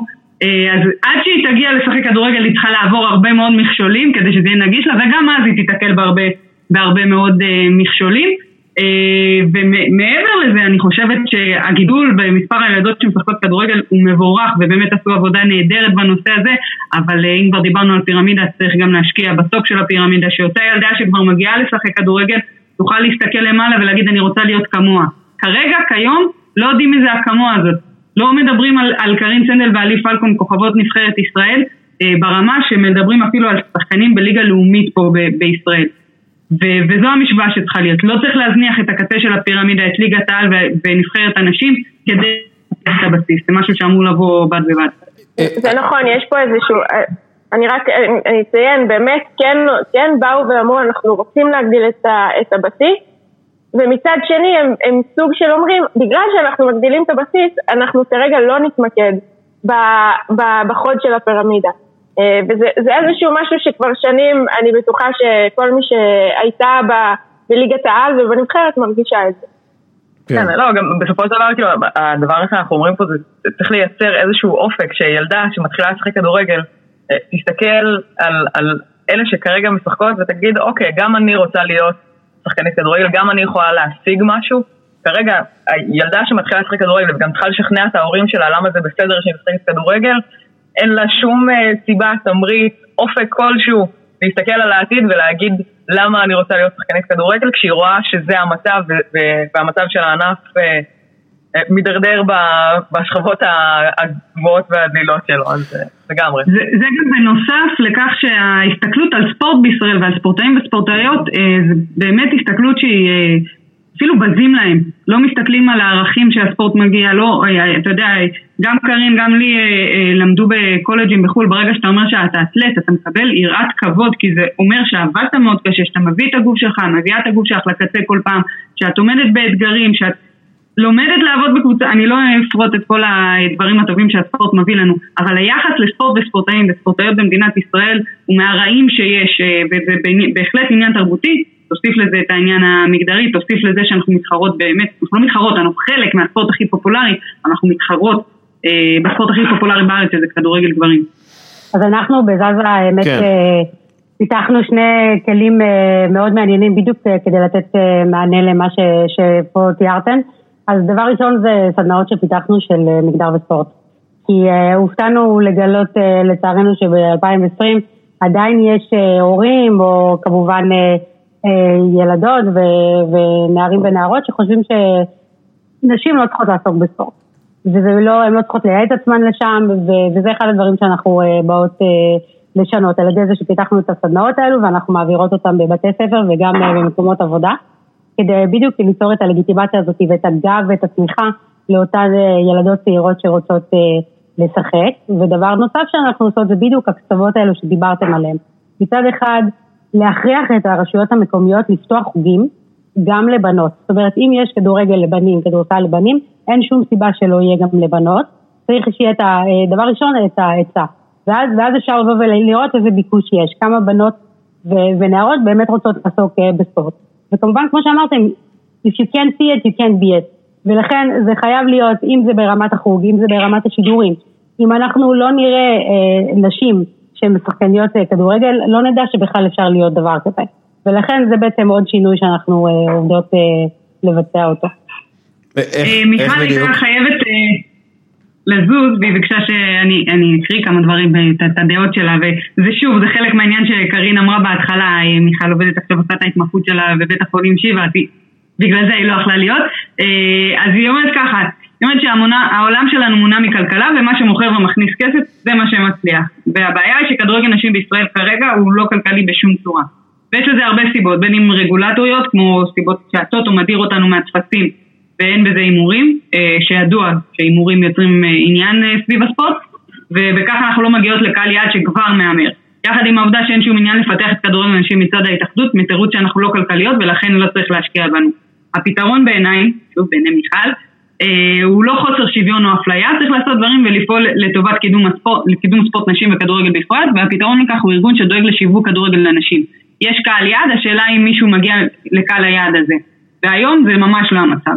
לכן מנהלת ליגה שהאינטרס והדגל שלה יהיה קידום כדורגל לנשים נשמע כרגע כמו הפתרון האידיאלי ביותר, תוך כדי מאבק במסודות המדינה, כמו שכבר היה בבג"ץ, בהמשך עם הטוטו וכדומה. אה, אז באמת מיכל אה, מאוד מאוד מדויקת בעניין הזה, ואני רוצה להוסיף גם בעניין אה, של הטוטו, הימרו על כדורגל נשים. ישבנו ועשינו פרק סיכום למונדיאל, לי אם את זוכרת, למונדיאל הנשים, ודיברנו על כך שמונדיאל הנשים הכניס הרבה כסף לטוטו, היו הרבה הימורים על כדורגל נשים, מעל 8 מיליון שקלים. כמובן שום חלק מהכסף הזה לא הגיע לכדורגל נשים בארץ, שלא תטעו, אבל הטוטו כן הרוויח, והטוטו מרוויח המון כסף מהימורים על כדורגל, לאו דווקא כדורגל בישראל אגב, אה, אבל חלק מהכסף, מהכסף שנכנס הולך לכדורגל בישראל, הולך בעיקר לכדורגל הגברים, שוב, בכל מיני טענות של הסכמי שיווק ודברים אחרים. אה, וכמו שאמרה הילה קניסטר בר דוד, שהיא אה, יושב ראש מנהלת הכדורסל ומנהלת העל לענפי הכדור לנשים, אמרה, אוקיי, תנו לנו את הכסף הזה ותראו מה אנחנו יכולות לעשות עם זה, איך אנחנו יכולות לגרום, איזה ערך שיווקי אנחנו יכולות להביא. ואני חושבת שזה אחד הדברים שיכול לגרום לצמיחה כלכלית מאוד מאוד גדולה. דווקא אתה דיברת על ההשקעות של אה, התאחדויות וגופים כלשהם במדינות באירופה, אז צריך אה, להזכיר שכדורגל אנשים נוסק בעולם, כן. ובאירופה בעיקר מבחינה כלכלית. אני רוצה גם, אם אני מנתח את, אה, את הנסיקה של כדורגל אנשים, אני חושב שאחד מהדברים שחייבים לעשות כאן גם בישראל זה להחזיר מועדוני ספורט, כאילו ש, שיהיה מועדון ספורט, הפועל תל אביב תחת השם הזה, שיהיה לה גם קבוצת כדורעף וגם כדוריד וגם כל הדברים האלה, אבל עזבו את זה רגע, אני חושב שמועדוני הגברים צריכים לשלב בפעילות שלהם, חייבים לשלב בפעילות שלהם קבוצות ילדות, נערות, נוער ונשים, ושזה יהיה חלק מהרגולציה, זה יהיה חלק מהרישיון שהם מקבלים. אנחנו רואים ברחבי אירופה שיש בוסט של עניין של כסף ועניין. ו, ו ו- וכסף, הרבה מאוד כסף, ברגע שקבוצות הגברים מקימות או מרימות או מקדמות את קבוצות הנשים שלהם. למה? כי... אבל דווקא יש חוק כזה. אה, לא, אז אני אומר, צריך, צריך, מה זה, יש חוק, צריך לאכוף אותו. ההתאחדות, בדיוק, כן, השאלה אם אוכפים. ברגע, ברגע שיש... יש הרבה חוקים בהתאחדות, כן, צריך בר... לאכוף אותם, זה לא... אני, אני אומר, פשוט ברגע שיש, נגיד, יש אה, קבוצת אה, כדורגל אה, ש, שמקודמת על ידי הפועל תל אביב, אז זה מרגיש יותר אורגני, זה מרגיש חלק ממאמץ קולקטיבי לקדם את הכדורגל ובכלל, לא רק כדורגל גברים, וזה עובד מצוין בכל המקומות, נגיד למשל ליון, אנחנו רואים שזה כאילו האידיאלי, שם ממש מתייחסים לנשים ולגברים בדיוק אותו דבר מבחינת התנאים וגם מבחינת שכר, השכר שם של כדורגלניות מאוד גבוה ואנחנו רואים איך זה אורגני ואיך זה מביא הרבה מאוד קהל כי, כי כי כדורגל זה כדורגל וכדורגל הוא מעניין אה, אם זה נשים או, או, או גברים אה, משחקים את זה, זה לא משנה. עכשיו, אם יש לך קבוצת כדורגל אה, נשים שאתה מקדם, אתה מביא, אה, כמו, שאתה, כמו שיש לך חוגים אה, וחלק מהמטרות לחוגים, לחוג כדורגל לילדים, זה בעצם לגייס אוהדים עתידיים. ככה אתה גם מגייס אוהדות עתידיות. ואני חושב שזה גם כן מאוד חשוב לצמיחה הכלכלית הפוטנציאלית של כל מועדון, שיהיה לו את, ה, את הכדורגל נשים בתוכו. גם, אני, אני חושבת שאם אנחנו שנייה ניקח את זה צעד אחורה ודיברנו על המונדיאל, אני חושבת שהמונדיאל האחרון באמת שבר את, את כל התלונות שיש לגבי הכדורגל נשים. אמרו שזה לא כלכלי, אמרו שזה לא מעניין אף אחד, אמרו שאין לזה אוהדים. אני חושבת שהכדורגל שבר אה, ממש אחד אחרי השני את כל, את כל הטענות האלה נגד כדורגל הנשים. אה, וגם כאן בארץ, אם אנחנו מסתכלים על הדוגמה לא מהעבר המאוד רחוק, ברגע שעשו שיווק אה, נכון, ממוקד, לקהל יעד ש, שעשוי להתעניין בכדורגל נשים, הצליחו להביא, למלא את אצטדיון המושבה במשחק נגד צ'לסי, עשר אלף אוהדים הגיעו למשחק הזה, כולם חשבו שהם יעזבו את המגרש אחרי ההופעה של סטטיק ובן אל והם נשארו לאורך כל המשחק. ואני חושבת שזה סוג קהל היעד שגם היינו רוצים לראות בכדורגל אה, גם גברים וגם נשים בארץ, זה היה קהל של משפחות, של חיילים שעודדו לאורך כל המשחק. אה, בלי קשר לתוצאה, הם העריכו את המאמץ שהם ראו על הדשא. אה, ובסופו של דבר מבחינתי זה היה אחת הנקודות מפנה הכי משמעותיות בהבנה שזה יכול לקרות גם כאן. ובין אם אנחנו מסתכלים על זה כטיעון אה, ערכי, ערכי ללמה צריך כדורגל נשים, או טיעון כלכלי, אה, האם זה יכול להיות מעניין, האם זה יכול להיות גם כלכלי, אני חושבת ש, שיש לנו אה, באמת מספיק דוגמאות גם מהעולם וגם כאן בארץ כשעושים את הדברים נכון, שזה יכול לפעול לחלוטין בשני, ה, בשני המסלולים האלה, ו, ואני חושבת שהטיעון אולי הכי חשוב שאנחנו מעלות הרבה פעמים, זה שבסופו של דבר כל מי שחשוב לו משוויון מגדרי בישראל, ספורט זה, זה אחד הכלים הכי משמעותיים כדי להביא לשו, לשוויון מגדרי, ואם למישהו אכפת מהילדות, מהנערות, מהנשים בישראל, צריך להיות לו אכפת גם מספורט נשים, ו- וכדורגל זה באמת המקום שאנחנו רואים בו את הפער הכי משמעותי. בגלל זה זה צורם לעין, אבל, אה, אבל שוב, אה, זה, זה, זה כל הסיפור. כן, לי. אני, אני חייבת להוסיף שבאמת הרבה מהתגובות שאני רואה בפייסבוק בעיקר, אמ, זה, זה, ובעוד מקומות אה, נפגשתי בהם, זה לא מעניין אף אחד, אה, כול, כולכם נגעתם בזה. העניין הוא, אני, אני רואה את זה, זה, זה, זה קצת, זה, מצח, זה לא, זה עצוב מצחיק, אבל זה לא מעניין כי כמו שדיברנו אין השקעה. ברגע שתהיה השקעה, זה יעניין גם אתכם. אני לא יודעת, מישהו כתב לי תגובה די מצחיקה, גם אם הייתי חי במערה לא הייתי מסתכל על משחק כדורגל נשים. אז אז חבר, יכול להיות שאתה לא, אבל ברגע שתהיה השקעה, אני אומר, יהיו פה, יהיה פה קהל כמו שיש קהל, כמו שהיה שיא צפיות במונדיאל האחרון. זאת אומרת, הכל עניין של השקעה. וברגע ש, שההתאחדות יבינו את זה, ש, וברגע שהטוטו יבין את זה, ש, שזה גופים, ש, זה גופים שלפעמים אנחנו מתעלמים מהם, אה, הטוטו, אבל זה גופים מאוד מאוד חשובים, שיבינו שההשקעה הזאת הם, הם בעצם גורם מאוד מאוד חשוב בהצלחה או אי הצלחה של הכדורגל נשים פה. וצריך אה, להגיד שאותם, סליחה, אותם אנשים שאומרים שזה לא מעניין, אה, באותה נשימה או בזמן אחר כותבים וואי ראיתי את המונדיאל ומה זה נהניתי. אז אה, תלוי מה העטיפה ותלוי מה זה, כי זה אותם נשים שמשחקות כדורגל. אני חייבת להגיד, כל העניין הזה של הלא מעניין, לא מעניין, אז כתבנו על זה ודיברנו על זה גם דסקל, שאם ניקח למשל מה שקרה בארצות הברית בשנת 2020, הענף שכל ענפי הספורט מבחינת הצפייה בטלוויזיה רשמו ירידה מלבד שניים, אה, הפלייאוף של ה-WNBA וה fall series של ה-NWSL, ליגת הנשים בכדורגל, שחוו עלייה של 500 אחוז, 500 אחוז ברייטינג, זה מטורף, אה, זה שווה כסף, הם השיגו הרבה מאוד ספונסרים חדשים, גם לפני זה וגם אחרי הנתון הזה. יום ראשון, אה, ש... יום ראשון הזה היה את גמר הגביע לעונת 19-20 באנגליה, כי הם חייבים לשחק את הגביע עד הסוף, אז uh, הם שיחקו את זה קצת מאוחר, את השלבים המאוחרים. מנצ'סטר סיטי זכתה בגביע, ומיליון ושש מאות אלף צופים ראו את המשחק. Uh, וזה כל עוד הם שיחקו נגד אברטון, שהגברים של אברטון שיחקו באותה uh, שעה. זאת אומרת, זה מעניין. Uh, זה מעניין, יכול להיות שזה גם לא יעניין כמו שהרבה מאוד, אם כמו שאנחנו שמים לב שלמשל משדרים כדורגל גברים בערוץ מסחרי, אין איזה רייטינג גבוה בדרך כלל. כי שוב, התרבות בישראל לא כל כך אה, אוהבת אה, ספורט. יכול להיות שזה לא יעניין את אותם אנשים שכדורגל גברים לא מעניין אותם, אבל אוהדי ספורט ואוהדי כדורגל בכל פעם שרואים אה, משחק כדורגל נשים כן מעוניינים, רוצים לראות טוב, שוב, תלוי באיזה עטיפה עוטפים את זה ותלוי גם באיזה, באיזה רמה המשחק. אנחנו כן. רואים כדורגל, לפעמים יש משחקים פחות טובים. זה, זה בדיוק השינוי התודעתי שאנחנו גם מנסות לעשות בזאזה, שמצד אחד ספורט נשים זה גם אה, מוצר של, זאת אומרת, זה תרבות פנאי, נשים אה, צריכות לעסוק אה, בספורט כפנאי שלהן, בספורט קבוצתי ולא רק אה, נניח בריצה, ומצד שני גם העניין הזה של, שצפייה זה, זה, זה, משהו שצריך לצרוך אותו, ספורט נשים זה מוצר שזה לגיטימי לצרוך אותו וצריך שיהיה אפיקים שבהם אפשר יהיה לצרוך את זה, שאפשר שיהיו שידורים אה, בישראל. וזה, וזה אחד הדברים שאנחנו מנסים לעשות, ועשינו את זה במונדיאל, על זה שעשינו אה, אירועי חשיפה אה, ב, ברחבי הארץ, ועשינו אירוע שיא בירושלים, שהגיעו 500 איש לצפות בגמר. שזה האמת שיתוף פעולה שעשינו עם התאחדות וגם בעצם איתכם, עם הפודקאסט שהגעתם אלינו. כן, אה, זה היה כיף והלוואי, יום אחד, אה, דיברתי עם לי מקודם, אה, שאחרי שהקורונה תיגמר אני רוצה לעשות פודקאסט חגיגי עם שתייה ואלכוהול ופשוט להקליט מה שאנחנו מקשקשים. אז לי, גייסתי אותך לזה, נכון? אנחנו לא מעודדים אלכוהול, אבל אנחנו מעודדים חגיגות. אוקיי, בסדר, אני, אני מעודד... אה, אני, אדבר בשם עצמי.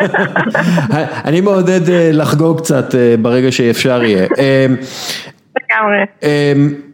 כש- כשאני, אוקיי, בוא, בוא נעשה את זה ככה, בוא, בוא נבדוק, בוא נדבר פתרונות. אני עכשיו אה, אור- אוריאל ינוב אה, דסקלוב, אה, אני אוליגרך בולגרי שנדלק על הקטע של כדורגל נשים ציוני, ו, ואני שם את כל הכסף ש, שאתם צריכות בעולם, אוקיי? צ'ק פתוח, שוב, אני אוליגרך בולגר, בולגרי, הרווחתי את הכסף שלי באלכוהול והימורים. איפה, אנחנו לא מעודדים. לא מעודדים, לא מעודדים, אני פשוט, אתה יודע, בתור אוליגרך אה, בולגרי, זה מה שאני, אה, אבל איפה, איפה שמים את הכסף הזה? אני נותן לכן להחליט, אני פשוט מביא את הכסף. אה, אף פעם לא היינו בסיטואציה כזאת, בגלל זה אנחנו שותקות, כאילו לא... לא, אני, אגיד משהו, אני, חושבת שזה, כאילו אנחנו מדברים הרבה- על כסף ועל תקציבים, אבל זה לא רק, זה, זאת אומרת זאת אולי השאלה הכי חשובה, מה עושים עם הכסף הזה? אה, מי, מי אוכף ומי בודק שבאמת הכסף מגיע גם לאן שהוא צריך להגיע? אה, אני חושבת שלאורך כל ה... אמרנו חלק מהפתרונות, זאת אומרת ברור שצריך להגדיל את הבסיס של הפירמידה, להרחיב את מספר השחקניות, זה יכול לקרות רק בעבודת שטח עם, עם איזושהי תוכנית אה, ארוכת טווח, עם חזון של איך עושים את זה, לפרוט את זה לצעדים, למטרות. אם אנחנו לא נגדיל את מספר השחקניות בישראל אז אנחנו נישאר במקום גם עוד 20 שנה. אה, ובסופו של דבר זה, זה באמת לייצר כאן אה, ליגה אה, שהיא מעניינת, עם מעטפת כמו שצריך. עכשיו, דיברנו על המונדיאל לנשים ואני חושבת שאחת הסיבות שהוא היה כל כך פופולרי זה כי הרמה באמת הייתה גבוהה, הקצב משחק היה גבוה. ובסופו של דבר ברגע שמאפשרים את התנאים המקצועיים לשחקניות כדורגל, הרי היום גם בישראל וגם בעולם הפער הוא, הוא מאוד משמעותי כי יש שחקניות שהן מקצועניות ויש שחקניות שהן לא מקצועניות. וכמו שישראל, אה, נבחרת ישראל תשחק נגד איי פארו ויגידו אה, נבחרת של דייגים, אז אנחנו היום הנבחרת של הדייגות, אנחנו אלה שלא מתפרנסות מזה ו- ולא לא יכולות להתאמן כמו שאנחנו אמורות להתאמן ואין לנו את אותה מעטפת מקצועית. ברגע שתהיה השקעה אה, כספית ו- ויאפשרו לנו את התנאים להיות שחקניות מקצועניות, בהכרח הרמה תעלה. אה, בסופו של דבר כדורגל זה משחק שהוא מאוד demanding מבחינה פיזית, ו- ואם אנחנו נתאמן אה, בצורה מקצוענית, אז הרמה תעלה, אז העניין יעלה, אה, זה, תמיד אנחנו מדברים על זה, על הביצה והתרנגולת. אז, אז אני חושבת שיש כאן כמה מסלולים, זה, זה גם טווח קצר, זה גם טווח ארוך. בסדר, יש לי מלא כסף, דבר- יש לי באמת מלא כסף, אני, שוב, אני אוליגרך, אני, אני, אני רוצה באמת לשים אתכם במקום אידיאלי כזה, ש, שבאמת אין אה, מכשול כספי, יש מכשולים אחרים. אנחנו צריכים, אנחנו צריכים להסיר ולחסל את המכשולים האלה, אבל אה, עדי, תגידי לי, נגיד באמת אה, מגיע אוליגרך כזה, איפה את היית שמה את הכסף? אז יש פה שני דברים, אה, מצד אחד זה א', מה המדינה, דבר ראשון מה המדינה שמה, בסדר? כאילו, זאת אומרת, יש את העניין הזה של התקנת, תקנה 9, טייטל 9, שאנחנו בזזה מנסות לקדם עם אה, כמה אה, מחוקקים, אבל מה שאנחנו מנסות לעשות זה בעצם לאמץ את המודל בצורה כזאת שיתאים, אה, שיתאים לישראל, אני עושה את זה ביחד עם מיכל אנגל שהיא חוקרת ספורט, גם אצלנו בזזה, אז זה דבר ראשון מעמדת המדינה, מה המדינה עושה. זה בדיוק העניין הזה של גם איזה איכות של דברים אתה מקבל, כאילו זאת אומרת, אתה יכול לקבל מגרש, התקנה אומרת שאתה מקבל מגרש, שים לך אותו בצורה שהוא לא איכותי או בשעה שהיא לא טובה, אז זה לא באמת עוזר לך. מצד שני, מבחינת האוליגרך, אז זה עוד פעם, זה עניין של חסויות. זה כבר מול אה, רמת המועדונים, זה איזה חסויות מביאים למועדון, איזה כסף אפשר להכניס, ורק על ידי זה שתהיה תמיכה, שבעצם זה יהיה משתלם לאוליגרך, לבעל המועדון, אז הוא ירצה להכניס את הכסף. כל עוד זה לא מודל כלכלי שמשתלם לו, הוא פשוט לא ירצה לעשות את זה. אבל אם כבר אתה זורק כסף ואתה מוכן לתת את כל הכסף, אני הייתי מתחילה בתוכנית אה, במערכת החינוך, להכניס, זה אפשרי, כל עוד מביאים את הכסף אז הם מוכנים לעשות את זה. אה, תוכנית ממש ארצית, בית ספרית, ברמת אה, בית ספר יסודי, אה, אימונים וליגות בבתי, בבתי הספר, להכניס את זה תוך כדי מערכת החינוך, לילדות כמובן, אה, תמיכה ברשויות המקומיות, לעודד אה, חוגים של ילדות, הן מבחינת הפרסום, אה, אנחנו צריכים להבין שיש פרסום, גם אם אני מפרסם בתור המועדון שלי, זה לא כמו שהעירייה, ההתאחדות הספורט לבתי ספר, הכדורגל, משרד הספורט מפרסם, אה, אה, ליגות עירוניות גם של החוגים אחרי הצהריים, ולאחר מכן אנחנו עולים אה, בדרגה ומשקיעים את הכסף הזה במי שנמצאת כבר במועדונים. גם ממש פריסה ארצית של מגרשים, כי המתקנים שלנו הם מתקנים אמנם טובים יחסית לאירופה ובטח למדינות שהזכרנו מקודם, אבל אה, אין גישה לקבוצות. ואנחנו אה, מדברים על זה שרוב, אולי כל שחקניות הכדורגל היום, אה, גדלות ומתאמנות ומשחקות על כדורגל על דשא סינתטי. שזה גם לא בריא וזה גם לא ממש משקף את המציאות של הכדורגל האמיתי על דשא אמיתי. ואומנם זה אולי יותר, יותר זול לתחזק את זה, אבל בדיוק פה הכסף של האוליגרך בא לפתור את העניין הזה. לתת אה, קדימות לקבוצות של אה, ילדות נערות נשים במגרשים, או לבנות מתקנים שהם אך ורק אה, לנשים. והייתי עולה במעלה, באמת במעלה הפירמידה ומגיעה כמובן כמובן לליגות הנשים, קודם כל הסכם שידורים, הסכם חסויות בפריים טיים, הולכת ועושה איזה שהם שת"פים מסחריים עם חברות מסחריות גדולות כדי שיופיעו אותן כדורגלניות גם בפרסומות אנחנו רואים אה, ומעריצים את ירדן ג'רבי על מה שהיא עשתה בספורט ומה שהיא עושה עכשיו בקריירה השנייה שלה זה איך היא מביאה את ההצלחה בספורט כדי אה, להשפיע ולהעביר את אותם מסרים גם לקהל הרחב, אנחנו רואים בכמה פרסומות היא מופיעה הרבה מאוד ילדות רוצות להיות ירדן ג'רבי בצדק כדאי שהרבה מאוד ילדות ירצו להיות לי פלקון וקרין סנדס אמ, את רוצה להוסיף משהו קרין? או לי? אני, אני רק יכולה להוסיף שאם כבר uh, זורמים עם העניין של ההשקעה הכספית, יש פה, אני חושבת שכן, יש אפשרות ל, ל, לשנים הקרובות uh, כן לעשות השקעה שהיא יותר ספציפית, אם זה בנבחרת ואם זה במועדונים עצמם. Uh, באמת, כדי להפוך אותנו למקצועניות, דיברנו על זה, וקרין אמרה, זה קצת shocking, אבל אנחנו, אנחנו נבחרת הדייגות. אז, אז זה נכון, זה להפוך אותנו למקצועניות, זה, זה אפילו היה פרויקט שאני לא יודעת, אה, אי אפשר להגיד אם הוא הצליח או לא, של, אה, של הכדורעף אז, שהכניסו אותם לווינגייט, לא צריך להכניס אותם לווינגייט, אבל כן אפשר לעשות משהו שהנבחרת תהיה הבסיס, זאת אומרת מי שמגיע לנבחרת תקבל, קודם כל זה נתחיל שם, אחר כך זה כמובן יתפרס למועדונים, אה, שכן תהיה מקצוענות וכן אה, אה, לגבי אימוני בוקר ואימוני ערב, אה, הכל דרך הנבחרת.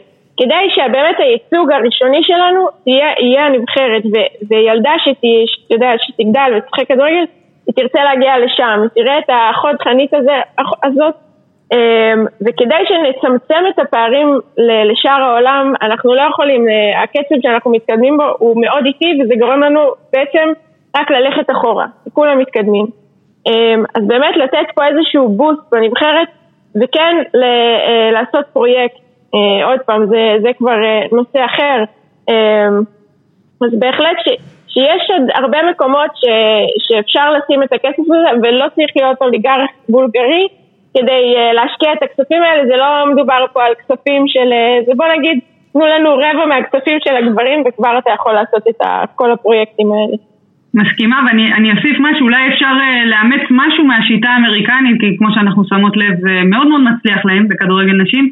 אה, בעניין של תשלום המשכורות בקבוצות דרך ההתאחדות, יש אה, מספר שחקניות נבחרות, זה בדרך כלל שחקניות נבחרת, אבל מאמן יכול גם לא לזמן אותן לנבחרת, שההתאחדות משלמת להם את המשכורות בתנאים קבועים בקבוצות. זה לא רק בארצות הברית, או שזה עוד הרבה נבחרות, אני רק רוצה... אז רציתי לתת את הדוגמה שאם כבר השתמשנו במושג שאנחנו הנבחרת של הדייגות, ההבדל הכי גדול שאנחנו רואים והמשמעותי ביותר שאנחנו רואים בשנים האחרונות זה הנבחרות אה, מהחצר האחורית ממזרח אירופה שמאוד מאוד השתפרו. והם עשו את זה בכמה דרכים, גם נבחרות וגם קבוצות, אם אה, דיברנו על אה, ליגת אלופות של אה, רמת השרון, אז אה, איריס אנטמן כתבה באחת אה, תגובות אה, לפוסטים שהקבוצה היא בעצם הנבחרת והיא מאומנת על ידי המאמנת הנבחרת. וזה קורה בהמון המון אה, נבחרות באירופה, במזרח אירופה שהשתפרו מאוד, שלקחו את הנבחרת באמת, נבחרת הנשים כפרויקט, אה, השקיעו בזה את מירב הכספים ובעצם השחקניות האלה הן שחקניות מקצועניות לכל דבר, אז גם אם הליגה שלהן היא לא מקצוענית וגם אם שאר השחקניות אה, לא זוכות לאותם תנאים, כל המועדונים רוצים שהשחקניות שלהם יגיעו לנבחרת וגם נותנים להם את הכלים כדי להשתפר כי כמו שאמרתי, אם המנגנון אומר שההתאחדות משלמת את המשכורת, זה חוסך למועדון בסופו של דבר, אז הם רוצים שיהיה להם כמה שיותר אה, שחקניות נבחרת, אה, ואין בכלל, בכלל את ה... אני אגיד אה, איזשהו מאבק בין קבוצות לנבחרת, אלא כולם רוצים את ההצלחה הזאת, כי זה בסופו של דבר גם מפרה את הליגה ואת הקבוצות. אוקיי, okay, אמ, ועכשיו אין לנו את הכסף כי אני לא באמת אוליגרך בולגרי. אמ, איך אנחנו מחסלים את המכשולים האלה שאנחנו אה, מדברים עליהם אה, כאן כבר אה, כמעט שעה? אושרת. לא, לא שמעתי. איך אנחנו, איך אנחנו מחסלים, איך אנחנו מחסלים ממה שיש לנו את המכשולים האלה? איך, איך אנחנו מייצרים מצב שבו אה, כדורגל האנשים הופך לפרויקט של ההתאחדות לכדורגל, הופך לפרויקט של מנהלת הליגה, הוא משהו ששווה להשקיע בו אה, מבחינת הכדורגל שנשלט אה, כמעט אה, לחלוטין על ידי אה, גברים. אני מדבר על ישראל. אז אה, כדורגל הנשים נמצא כבר 23 שנה בהנהלת ההתאחדות, זאת אומרת אחר, אה, ההתאחדות אחראית, מנהלת ועושה את אה, מה שהיא רואה לנכון כדי לקדם את כדורגל הנשים. במבחן התוצאה כדורגל הנשים לא התקדם, ושיגידו שאף הלך אחורה בספרינט, ולכן אני חושבת שבאמת הפתרון הכי טוב הוא יהיה מנהלת לכדורגל הנשים, בין אם זה מנהלת לליגת העל, מנהלת לליגת העל והליגה הלאומית, ככל שההגדרות יאפשרו. ההגדרה כרגע של מנהלת הליגות הקיימת, אה, שהיא אחראית על אה, הליגות המקצועניות בישראל, ובתוך ההגדרה הזאת יש גם הגדרה אחרת של, שנקראת הליגה הלאומית וליגת העל. בכל מקרה, איך שלא תהפוך את זה, ליגת העל לנשים נכללת בהגדרות האלה, כי ליגת העל הוכרזה, אה, הוכרה כמקצוענית במאי האחרון על ידי ההתאחדות לכדורגל. השאלה אם אנחנו רוצות בעצם, אנחנו זה לא הכדורגלניות, אלא כל מי שאכפת לו מכדורגל הנשים, אה, שיש שוב גוף שאחראי על הרבה מאוד דברים שהם לא כדורגל נשים, שיהיה אחראי גם על כדורגל הנשים. ובכל מקרה אני חושבת שכל מנהלת שתקום אה, ותדאג אך ורק לאינטרסים של כדורגל הנשים תוכל לשפר פה את הענף ואפשר לעשות המון דברים. דיברת מקודם על הכסף שההתאחדויות משקיעות, אה, אז בוועדה, בדיון בוועדת החינוך בשבוע שעבר, אה, יושב ראש ההתאחדות אמר שההתאחדות משקיעה רק השנה 300 אלף שקלים בכדורגל הנשים, ומה היא משקיעה את זה? בבקרה התקציבית. עכשיו זה חשוב מאוד, באמת, שהמשכורות יובטחו ולא משנה כמה את מרוויחה, את עובדת קשה בשביל זה, צריך שהמשכורת תגיע אליך וצריך שהכסף, שרוב הכסף של מועדוני כדורגל לאנשים הוא כסף ציבורי, יהיה בפיקוח, באמת שזה חשוב. כל עוד אין לנו ליגה, וכל עוד אין לנו, לא היה, בזמן שהוא דיבר לא היה אפילו תאריך לפתיחת הליגה, ואין פעילות עשרה חודשים, ובשנה רגילה בלי קורונה אין פעילות שישה או שבעה חודשים, הבקרה התקציבית זה אחד הדברים אה, שפחות צריך להשקיע בו 300 אלף שקלים, והיה אפשר להשקיע את הכסף הזה בצורה הרבה יותר חכמה. אה, אז יש, יש גם כסף שמגיע מהרשויות שמחכה רק שתקום מנהלת. יש אפשרויות לעשות שיתופי פעולה מסחרים גם כרגע במה שזה קיים. יש אפשרות לעשות הסכם שידורים. כמו שיש הסכם שידורים, אני לא רוצה להשוות את עצמנו לליגות הנמוכות, ההתאחדות עושה את זה כל הזמן, אז היה הסכם שידורים לליגות הנמוכות, לליגה א', שבהתחלה במכרז הופיעו גם ליגות הנשים ואיכשהו במהלך הדרך ליגות הנשים הושמטו. אה, הרגולטור יכול וצריך לעשות הרבה יותר ואני מקווה מאוד שבקרוב תהיה מנהלת ליגה לכדורגל לנשים, ששוב, תקדם, שזה האינטרס היחיד שלה, ותחשוף, ותעבוד ביחד, ותוציא הודעות לעיתונות, ותעשה דברים כמו שכל uh, מנהלת ליגה עושה, או כמו שכל רגולטור עושה, כמו שההתאחדות לכדורגל אמורה לעשות. יש את... נראה לי... יש את כאילו את ה... רק שנייה, יש את המנהלת של... שבעצם מנהלת הכדורסל, שהילה קניסטר בר דוד מנהלת, זה משהו ש... יכול להיות כאילו מנהלת כדורסל, כאילו ספורט נשים קבוצתי שבעצם תיכנס לתפקיד הזה? צריך לעשות איזושהי הפרדה בין מנהלת ליגת העל וכדורסל לבין המנהלת החדשה שקמה שהיא מנהלת על ענפי הכדור לספורט נשים שלשם אמורות להיכנס המנהלות או כל מה ש... איך שהכדורגל מנוהל, זאת אומרת לדאוג לענפי הכדור לנשים באופן כללי, לעשות איזשהו בנדל גם של זכויות שידור גם של דברים כאלה ויש את הניהול הפרטני יותר של הליגה שזה אמור להיות ליגה כמו שיש למנהלת על לכדורסל, תהיה גם לכדורגל. כן, עדי רצית להגיד משהו? כן, רציתי להוסיף למה שאושרת אמרה על המנהלת, אז אחד הדברים שאני חושבת שצריך לעשות בשביל להביא באמת לשינוי אמיתי בישראל זה, זה שינוי רוחבי. זאת אומרת, זה לא, זה חייב להתחיל להיות גם, כמו שאמרנו, מערכת החינוך, גם ברשויות המקומיות, גם בהתאחדות עצמה, ביחס כלפי כדורגל אנשים. אם לא יהיה תוכנית לאומית, אם לא יהיה איזושהי תוכנית אסטרטגית, נגיד תוכנית חמש שנתית, או אפילו יותר מזה, אם לא איזשהו אופק, איפה אנחנו רוצים לראות את כדורגל אנשים בישראל בעוד כך וכך שנים, ואז בעצם להחליט מה הדרך הנכונה לעשות את זה, כי אם נניח מחליטים שרוצים לראות יותר ילדות ונערות שפונות לכדורגל לנשים, או בכלל כאילו ספורט נשים, אז הם לא ייחשפו לזה בבית ספר, לא נראה, בגיל הבית ספר לא נראה שינוי. ולכן מערכת החינוך גם חייבת להיות מעורבת, ולכן זה חייב להיות משהו רוחבי.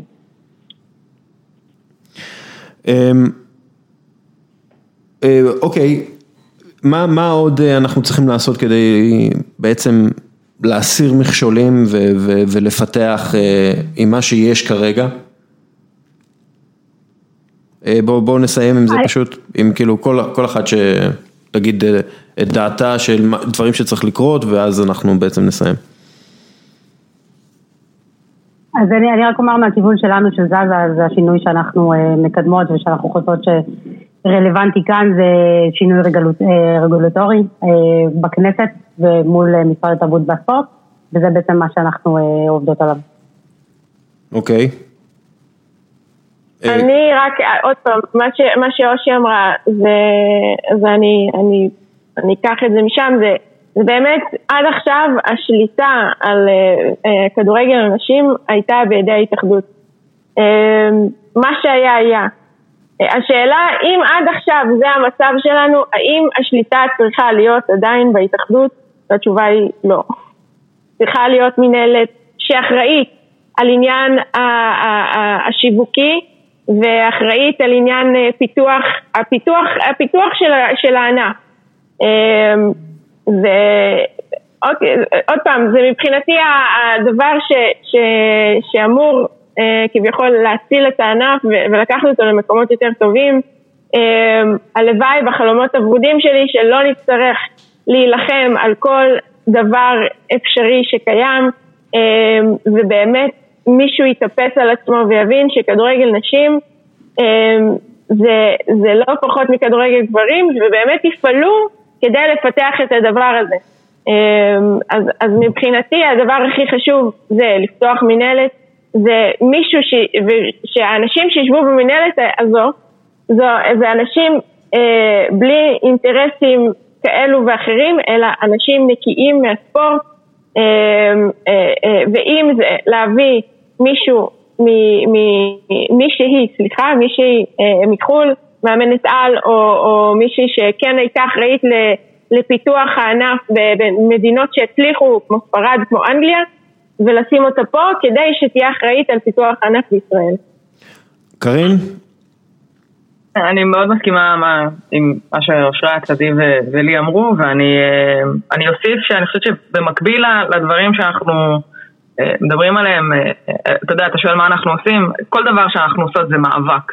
כל דבר, זאת אומרת, הסיפור הזה, בין אם זה מול חברי הכנסת, מול ההתאחדות, מול הטוטו, כל דבר זה מלחמה. בסופו של דבר, הסיפור הוא גם באמת שבירת ההבניה החברתית המאוד מאוד מאוד חזקה הזאת, שכדורגל הוא, הוא לא רק לבנים, כדורגל זה בסך הכל משחק עם כדור עגול. אני חושבת שהשבירה הזאת גם תהיה, צריכה להיות מול מקבלי ההחלטות וגם ברמה החברתית, כדי שבאמת נראה הרבה הרבה יותר ילדות ונערות מצטרפות לענף הזה ולדאוג גם לבסיס של הפירמידה.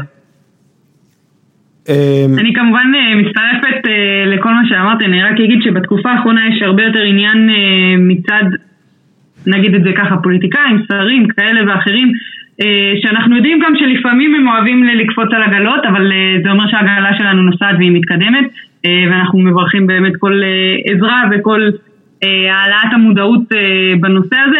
אנחנו צריכים להבין משהו אחד, כרגע אנחנו מדברים במטרת העל המיידית, זאת אומרת בטווח של שנה, והקמת מנהלת שתדאג לאינטרסים של כדורגל הנשים ותפתח אותו, אבל צריך אה, לומר שצריך את הסכמת ההתאחדות בשביל זה. וכרגע המנדט נמצא אצל ההתאחדות, והם לא כל כך מוכנים אה, לשתף פעולה, וזה הזמן אולי לחשוף את, את האמת המרה על מה שקורה אה, בהתאחדות לכדורגל, שקבוצות הנשים, נציגי קבוצות הנשים, אין להם קול זהה לנציגי קבוצות הגברים, אה, וכדי לסבר את האוזן, הקבוצות בוחרות את הנציגים שיופיעו בהנהלת ההתאחדות, הנהלת ההתאחדות היא מקבלת את, כל ההחלטות, קול של קבוצת נשים אה, בליגת העל שווה בין 10 ל-15 נקודות הצבעה, אה, זה 5 על ותק כל שנה שהם בליגה, קבוצות ליגת העל לגברים יש להם 20 נקודות, קבוצות ליגה לאומית לגברים יש להם 20 נקודות, קבוצות ליגה לאומית לנשים 2 נקודות, יותר מזה, לליגה השלישית אין נקודות הצבעה לנשים, בליגה שלישית, רביעית, בגברים יש נקודות הצבעה, זאת אומרת אין לנו בכלל מקום בשולחן מקבלי ההחלטות. כדי בכלל להעביר את המנדט מההתאחדות לכדורגל למינהלת נשים לכשתקום, והיא תקום, אין לי ספק בזה, ביהוג ובייפוג. כן. אמ, אבל צריך לזכור שאנחנו מדברים באמת, כמו שמיכל אמרה, ביקשה ממני שאני אקריא, שמדובר במשחק כלכלי, אז קודם כל יש פוטנציאל כלכלי, צריך להשקיע כדי לקבל, כמו בכל עולם ההשקעות. ודבר שני, גם יש דברים שהם לא נמדדים בכסף, ואני אמרתי את זה ואני אחזור, הרשתות החברתיות הן כלי חברתי אדיר והן כלי שמאוד מאוד מפתח את כדורגל הנשים, זה מופיע גם במשחק ש... במחקר שפיפ"א ערכו לפני שנה. במחקר הזה מופיע של-76% מהמדינות החברות בפיפ"א יש תוכנית אסטרטגית לגבי כדורגל נשים, בישראל אין תוכנית כזו, אז הגיע הזמן שיה, שתהיה תוכנית כזו. והרשתות החברתיות הן באמת אה, כלי לפרסום אדיר וחינמי, כל עוד אה, מה שאני יודעת לא עולה כסף לא לצייץ ולא להעלות פוסטים, ובזה אנחנו רואים שהרגולטורים כושלים בכל מה שקשור בכדורגל נשים והקידום שלו דרך הרשתות החברתיות. אפשר להתחיל בצעד המאוד מאוד קטן, אבל חשוב הזה. אה, אסטרטגיה, איזו, מילה נחמדה ו, ויעילה הייתי אומר, אה, הלוואי עלינו ולא רק בכדורגל ולא רק בכדורגל נשים. אה, בכלל, באופן כללי, אה, אנשים, אה, מנהיגים עם אסטרטגיה וחזון ו... כן. ודברים כאלה פשוטים כביכול. אוקיי, אפשר היה להמשיך עוד, אבל אנחנו, אני חושב שפתרנו את כל הבעיות, במיוחד בגלל שהפכתי לאוליגרך רוסי, בולגרי, סליחה, במהלך, ה... כן, כן, במהלך הפרק, אה, אז אה, קחו את הכסף שלי, אה, זה מבטא בולגרי נראה לי. לי פלקון, תודה רבה. תודה רבה, היה כיף. קרין, תודה. ומקווה לעתיד יותר טוב, כמובן. בטח. אנחנו עוד נדבר ובסוף יהיה מסיבת אלכוהול כאן בהקלטת הפודקאסט. קרין. את מוזמנת גם, את גם כן יכולה להגיע. תודה, תודה רבה. אושרת, אני רשמתי אותך, כאילו, את אה, מגיעה, by hook and by crook. ללא ספק. עדי, תודה רבה לך, אה, אנחנו אה, נתייג את העמותה, יש לכם פייסבוק, נכון? כן, כן. תודה רבה. תודה רבה לכן. רק רונית, כמה אנחנו צריכות לשלם על הטיפול הפסיכולוגי הזה? אני מקווה כן. אפשר לשלם באלכוהול, זה בסדר. בבקשה. נעשה את כל החישובים אחר כך. אה, תודה רבה לכן, אנחנו עוברים הלאה. אוקיי, אחרי שתיקנו את אה, כדורגל הנשים, אני קצת אה, אדבר על משחקי סוף השבוע שיהיו באירופה קצת לקדם את העניינים, אני לא אדבר על ליגת אלופות ש... שהייתה, אבל על המחזורים שהיו, בדרך כלל אנחנו לא עושים את זה, אני קצת אסתכל טיפה יותר קדימה, אז ככה, יש משחק גדול, מנצ'סטר סיטי ליברפול, ואני חושב שזה, אנחנו רואים גם מנצ'סטר סיטי וגם ליברפול ממש טובות בליגת האלופות, זה בעיקר בגלל שהיריבות, בוא נגיד, זה לא באו באותה רמה כמו בליגה האנגלית, ככה זה מרגיש לי לפחות, או שהן מגיעות, היריבות, מאוד עייפות ממשחקי סוף השבוע, שזה משהו שמאפיין את מנצ'סטר סיטי, הייתי אומר. מנצ'סטר סיטי מגיעה טיפה יותר חדה למשחקי ליגת האלופות ופחות חדה למשחקי הליגה. עכשיו אם אנחנו, גם פפ גורדיאולה מתלונן על זה ודיבר על זה ובאמת יש יותר מדי כדורגל, אי אפשר כל, אי אפשר כל יום להיות כדורגל, אני, אני לא כל כך מצליח להבין מה הם חושבים לעצמם שם בוופא וכאלה, אבל היי, הגענו לשעה השנייה. לשעה השנייה ואני אומר איפה מטומטמים, אבל אוקיי. מנצ'סטר סיטי במחצית הראשונה של משחקי הפרמייר ליג של העונה, היא כובשת שישה שערים וסופגת שניים. במחצית השנייה היא כובשת שלושה וסופגת שישה. עכשיו אנחנו גם רואים את ה-XG וכל המדדים המתקדמים האחרים פשוט דועכים לקראת סוף, סוף המשחקים ואם אנחנו למשל רואים את בייר מינכן נגד זלצבורג, שבייר מינכן מצליחה איכשהו להיכנס לאיזשהו קצב אחר ולעלות הילוך, למרות שהם בהילוך החמישי, הם מעלים את זה לשישי וכובשים רביעייה ב-15 דקות האחרונות של המשחק, מנצ'סטר סיטי כאילו אין להם את, אין להם את זה, הם, הם, הם, הם מרגישים לי קצת קבועים. וזו אמורה להיות בעיה לאורך כל העונה, כי פשוט אין זמן שיקום ואין זמן אימון, ובאמת הם, בשנה שעברה מנצ'סטר סיטי כבשה שלושה שערים במחצית השנייה על כל שער שהם ספגו, כלומר בממוצעים, אז, אז זה מראה ש, שהקבוצה הזאת עייפה. ליברפול, אולי בזכות העובדה ש... הם, הם היו לוחמנים ו, ו, וחזקים במיוחד ברמה המנטלית, אבל גם ברמה הגופנית, כאילו קל להם יותר בכדורגל הזה של ה... שכשלא זורם ואפשר לשחק כאילו את הכדורגל היותר קשוח, הם כאילו מרגישים יותר בנוח בזה. זה מצד אחד, מצד שני הם גם גייסו את דיוגו ז'וטה שהוא פשוט משנה להם את הדינמיקה בהתקפה ועושה עבודה מדהימה, ואם אנחנו מסתכלים למשל על נתון של דקות לשער או יצירת מצב הפקעה גדול, שזה גדול יותר משער צפוי של 0.35 XG, אז מוחמד, מוחמד סאלח כל 63 דקות מייצר שער או כמעט שער, דיוגו ז'וטה כל 76 דקות. ואז סעדיו מאנה 105, שקירי 114, טאקי מנאמינו כל 129 דקות, טרנט אלכסנדר ארמונד כל 156 דקות, קרטיס ג'ונס כל 157 דקות, דיבו קוריגי כל 189 דקות, למרות שלא נראה לי שהוא שיחק 189 דקות העונה, אנדרו רוברטסון כל 254 דקות, מי חסר? רוברטו פרמינו, כל 257 דקות הוא יוצר מצב הפקעה גדול או כובש שער בעצמו, נגד וסטאם הוא לא יצר הזדמנות אחת ולא בעט בעיטה אחת לשער, עכשיו אני יודע שקלופ אומר שפרמינו הוא חלוץ שתורם הרבה יותר בצד ההגנתי ובצד החשוב מאוד של התנועה ויצירת חללים לחברים שלו לקבוצה, אבל דיוגו ז'וטה עושה את זה וגם כובש ויש לו איזה ביטחון עצמי כזה שפשוט רואה סוג של סטף קרי כזה, כשהוא בתוך זון, זה, זה, זה משהו מאוד מרשים ואני חושב שז'וטה, מאנה וסאלח הם שלישייה קדמית, אולי אפילו יותר חדה מפרמינו, סאלח ומאנה, וזה מאוד משמעותי. אגב, כשאנחנו מסתכלים, באופן כללי על הפרש שערים צפויים בחמש הליגות הבכירות, אז האנגליות בכלל, האנגליות הבכירות בכלל לא, לא בכיוון, ליברפול היא הכי טובה.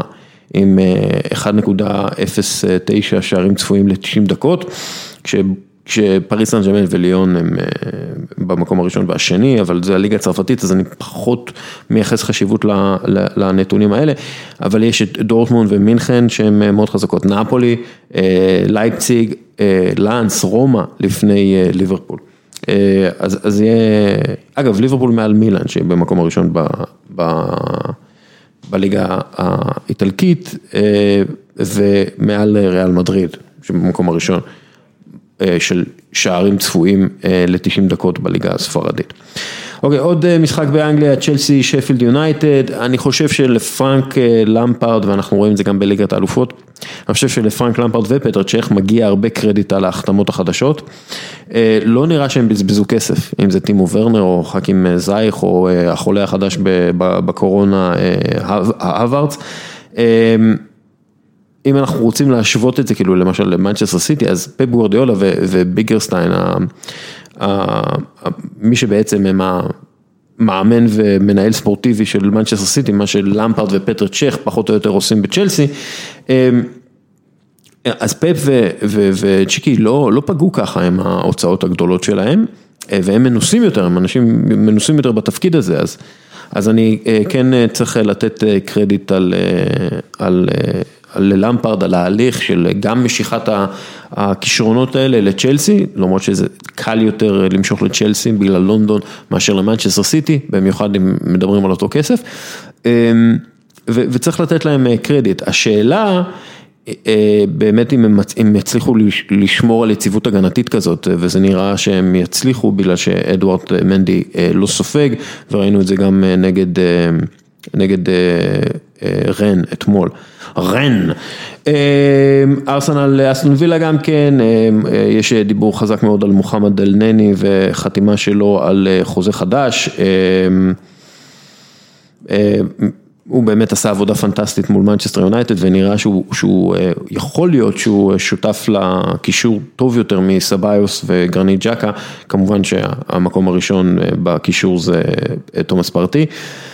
אז ארטטה אומר על מוחמד אל-נני, וזה דרך אגב משהו שכולם, כל המאמנים אומרים, אבל אני חושב שארטטה אומר את זה בצורה כזאת שאתה מבין למה חשובים שחקנים כאלה, אז, אז, אז זה מה שארטטה אומר, אני אוהב שחקנים כמוהו, אפס אגו, והם משחקים בשביל הקבוצה, הם רוצים לתרום, לא משנה אה, מה, אם, אם זה דקה או 96 דקות, הם פשוט רוצים להיות שם, הם פשוט רוצים להיות חיוביים, להוסיף פידבק חיובי ולתרום לתרבות.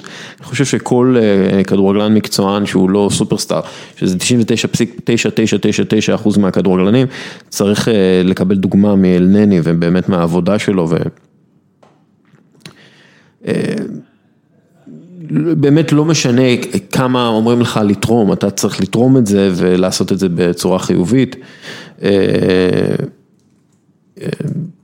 זה, זה, זה, זה, זה מאוד מרשים. טוב, מנצ'סטר יונייטד, תשמעו, הקבוצה לא, לא נראית טוב, והיא לא נראית טוב בעיקר בגלל שזה לא נראה שהם יודעים מה הם רוצים לעשות ברמה הטקטית, ה over טקטית, איך מנצ'סטר יונייטד אמורה לשחק, סולשר סידר אותה טקטית והוא עשה את זה טוב בכמה משחקים, ובעיקר נגד קבוצות גדולות יותר. אבל מנצ'סטר יונייטד צריכה להיות הגיבורה של המשחק בכל משחק, והיא צריכה להיות הרבה יותר יוזמת ולנהל משחק מסירות הרבה יותר טוב, ומשחק לחץ הרבה יותר טוב, וזה משהו. ששנה כבר הוא לא מצליח לעשות, יותר משנה עכשיו סולשר לא מצליח לעשות, ואני חושב שכל עוד פוצ'טינו שם בחוץ ואומר, היי, אני רוצה לאמן, זה, זה יהיה פשוט פספוס אם הם לא יעשו את זה. אני אוהב את סולשר, אני חושב שהוא אחלה בן אדם, אני חושב שהוא מאוד חכם במה שהוא עושה, הוא היה מאוד חכם בלהשיג את העבודה הזאת ולחתום על חוזה ארוך טווח, אבל הוא לא המאמן. ויש לנו מספיק הוכחות לכך וראיות לכך, הוא לא המאמן שייקח את מנצ'סטר יונייטד את הצעד שהיא צריכה, הוא לא יעשה את הצעד שהיא צריכה לעשות מנצ'סטר יונייטד. אז אני חושב שאברטון יכולה לנצח את מנצ'סטר יונייטד ביום שבת, ואז אנחנו שוב נדבר על המצב של מנצ'סטר יונייטד ואוליגונר סולשיאר וכל הדברים האלה. חבר'ה, הפתרון יושב בחוץ, הוא ארגנטינאי וצריך צריך, צריך לעשות איתו משהו. זה, זה כל המשחקים הגדולים באנגליה, אולי, שנייה, טוטנאם גם כן משחקת נגד ווסט ברום, זה לא כזה, זה, אבל דיברנו הרבה על טוטנאם. המשחק הגדול בסוף השבוע הוא ביירן מינכן נגד בורוסיה דורטמונד. ביירן מינכן, הם, הם, פשוט, הם, הם פשוט יודעים מה הם, היתרון הגופני שיש להם ויתרון הכושר שיש להם הוא באמת משהו ש... שמאוד מרשים ומאוד אה, ייחודי ואני חושב ש, ש, שקוטיניו רמז על זה שהם עושים אה, דברים אחרת, אני חושב שהם, שהם פשוט אה, פיצחו איזה משהו בכל מה שקשור לעבודת כושר ועבודת כוח. ושמשלבים את זה מצוין בתוך האימונים שלהם ובסוף ילמדו מה הם עושים, כי, כי הם פשוט תמיד נראים גם טובים יותר טכנית וגם חזקים יותר ומהירים יותר מכל קבוצה שהם אה, משחקים מולה. עכשיו, מן הסתם זה אינדיבידואליסטי וזה קשור ל, ל, לשחקן שהם מביאים ולשחקן ש, שיש להם ואת הפוטנציאל, אבל אם אנחנו מסתכלים על ההתפתחות הגופנית של כל שחקן שם, זה באמת אה, התפתחות מאוד מרשימה, זה קצת מזכיר, מזכיר לי אה, קפיצה שעשתה מנצ'סטר יונייטד בתקופה של, של רונלדו, שהם פשוט כל השחקנים שם פיתחו כתפיים ושרירים וזה היה פשוט אה, מאוד מרשים לראות ואחר כך כאילו גם גילו שזה הרבה בזכות אה, אימוני כושר אה, חדשים ותרגילים מאמריקה וכל הדברים האלה. באמת לפי דעתי בייר מינכן פיצחו שם איזה משהו. אז הם הגיעו למשחק מול דורטמונד, דורטמונד לא ממש מוכיחה את עצמה במשחקים אה, אה, גדולים, בטח לא מול ביירן מינכן, אבל עדיין הולנד אה, עושה, הוא באמת משהו מאוד מיוחד הילד הזה, ויש להם, אני, אם לא, אם, אם לא היה את המאמן הזה, לוסיאן פאר, אגב, אם אני דורטמונד אני מביא את פוצ'טינו, אבל, אבל לא, מרגיש לי שהם... שהוא נותן להם לשחק, אבל הוא פשוט, הוא פשוט לא מצליח גם כן להביא אותם לדרגה החדשה הזאת, להילוך הנוסף הזה, וזה משהו שאתה צריך כשאתה מתמודד מול מפלצת כמו ביירן מינכן. אחד מהדברים הכי מעניינים דרך אגב לקראת המשחק הזה זה בעצם אה, אה, משחק ראשון בבונדסליגה אחרי שדוד אלבה אה, לא חותם על חוזה חדש בביירן מינכן. למה זה קרה, זה, זה סיפור די מורכב, אבל בסופו של דבר זה עניין של אה, כסף ו, ומעמד, כמו כמעט כל הסיפורים הפוליטיים האחרים. הוא רוצה לשחק כנראה או בספרד או באירופה, אה, ואם אה, הוא חותם על חוזה חדש, אז הוא יודע שהוא לא ישתחרר, ויותר מזה, אם הוא חותם על חוזה חדש ונגיד הוא עדיין רוצה לעזוב, אז יצטרכו לשלם עבורו 20 מיליון, 25 מיליון יורו, וזה כסף שבעצם הוא יכול יכול לקחת לעצמו אה, כבוסמן, כי אם, כי, אם הוא, כי אם הוא שחקן חופשי, הוא יכול בעצם להגיד לריאל מדריד ולברצלונה וליובנטוס ולכל מיני קבוצות כאלה, חבר'ה, בואו תשלמו לי כמה שיותר אה, כסף ואני אצטרף אליכם, אתם לא צריכים אה, לשלם עליי, אתם צריכים לשלם לי. ובעצם הוא לוקח הרבה מהכסף הזה של המעבר אליו, אה, וזה אני חושב שזה גם כן משהו שפיני זהבי רצה, שהוא הסוכן שלו והנציג שלו. אה, המשא ומתן ומה שמדברים ומדווחים, אה, בייר מיכן הציע לו 17 מיליון יורו לשנה או 18 מיליון יורו, אבל אלבה רצה עוד, הוא רצה 20 מיליון יורו לפחות, וזה משהו שבייר מיכן קודם כל לא רצתה לעשות מבחינה אה, פיננסית וכלכלית, כי אם אלבה חותם על חוזה כזה והם רואים אותו כשחקן חמישי-שישי הכי חשוב בקבוצה, אז הם צריכים להחתים גם את קימיך על חוזה כזה ואולי גם את אה, גורצקה ואולי גם את, אה, את סרג' גנברי והם לא רוצים את זה. כלומר יש היררכיה ברורה, נוייר הוא, הוא הכי חשוב, הוא הקפטן, הוא השוער שנותן יציבות, ואז לבנדובסקי שהוא בעצם הכוכב הגדול, ואז כל השאר הם צריכים לקבל כסף טוב, והם מקבלים כסף טוב, אבל אם אתה שם את הבלם שלך באותו לבל כמו החלוץ שלך, אז קשרים, אה, נגיד, כמו קימיך, שהוא לפי דעתי השחקן הכי חשוב לביירן מינכן, אמרו, אה, אה, רגע, מה קורה עם זה, ואז אם קימיך מקבל, אז גנברי גם כן רוצה, וכל הדברים האלה, אז, אז ביירן מינכן ממש לא רצתה להיכנס להרפתקה הזאת. כמו כן, אם אנחנו מסתכלים על המספרים רק, אלבה בן 29 בקיץ, הוא רוצה, חוזה ש, ש, ש, ש, שבעצם שווה 100 מיליון יורו. אה, וביירן יכולה להביא את אה, אופה מקאנו ב-45 מיליון יורו, אה, ולשלם לו נגיד 10 מיליון יורו. אז זה, הם עושים פשוט את החשיבה הזאת, אופה מקאנו, במקום אלבה, הוא צעיר יותר, אוקיי, אלבה יכול ללכת אה, הביתה. אמ, אז, אז יהיה מעניין לראות אה, בכל מקרה את העניין הזה. אמ, מה עוד, מה עוד יש לנו, אה, אחרי שדיברנו על כדורגל הנשים, חשבתי שצריך גם לדבר על כדורגל, כדורגל הגברים, ואחד מהדברים שאנחנו רואים בכדורגל זה פשוט עייפות, אני, אני חושב שהשחקנים גמורים ועייפים וזה רק הגיוני כי הם משחקים, במיוחד ברמות הגבוהות, הם משחקים אה, ראשון, רביעי, שבת, שלישי, אה, ראשון, רביעי, אה, שבת, שלישי, זה די, אתם גמרתם אותם עכשיו הם יוצאים גם עוד מעט למשחקי נבחרות, מיותרים בעיניי, צריך אם אם אתם לא לומדים שום לקח מהפציעות, יש עלייה אדירה בכמות הפציעות, פציעות השריר, אנחנו עכשיו נכנסים לנובמבר, דצמבר וינואר, שאלו החודשים שיש בהם יותר פציעות באופן אה, כללי, בהרבה מאשר השנה, אה, מאשר החודשים האחרים בשנה, ולפי דעתי השנה זה יהיה באמת טבח, יהיה פשוט כמות פציעות אדירה, וזה פוגע בכדורגל וחייבים... חייבים להפסיק עם זה, אז אני אומר את זה, ריאל מדריד אה, תשחק נגד ולנסיה אה, בסוף השבוע, ברצלונה נגד בטיס.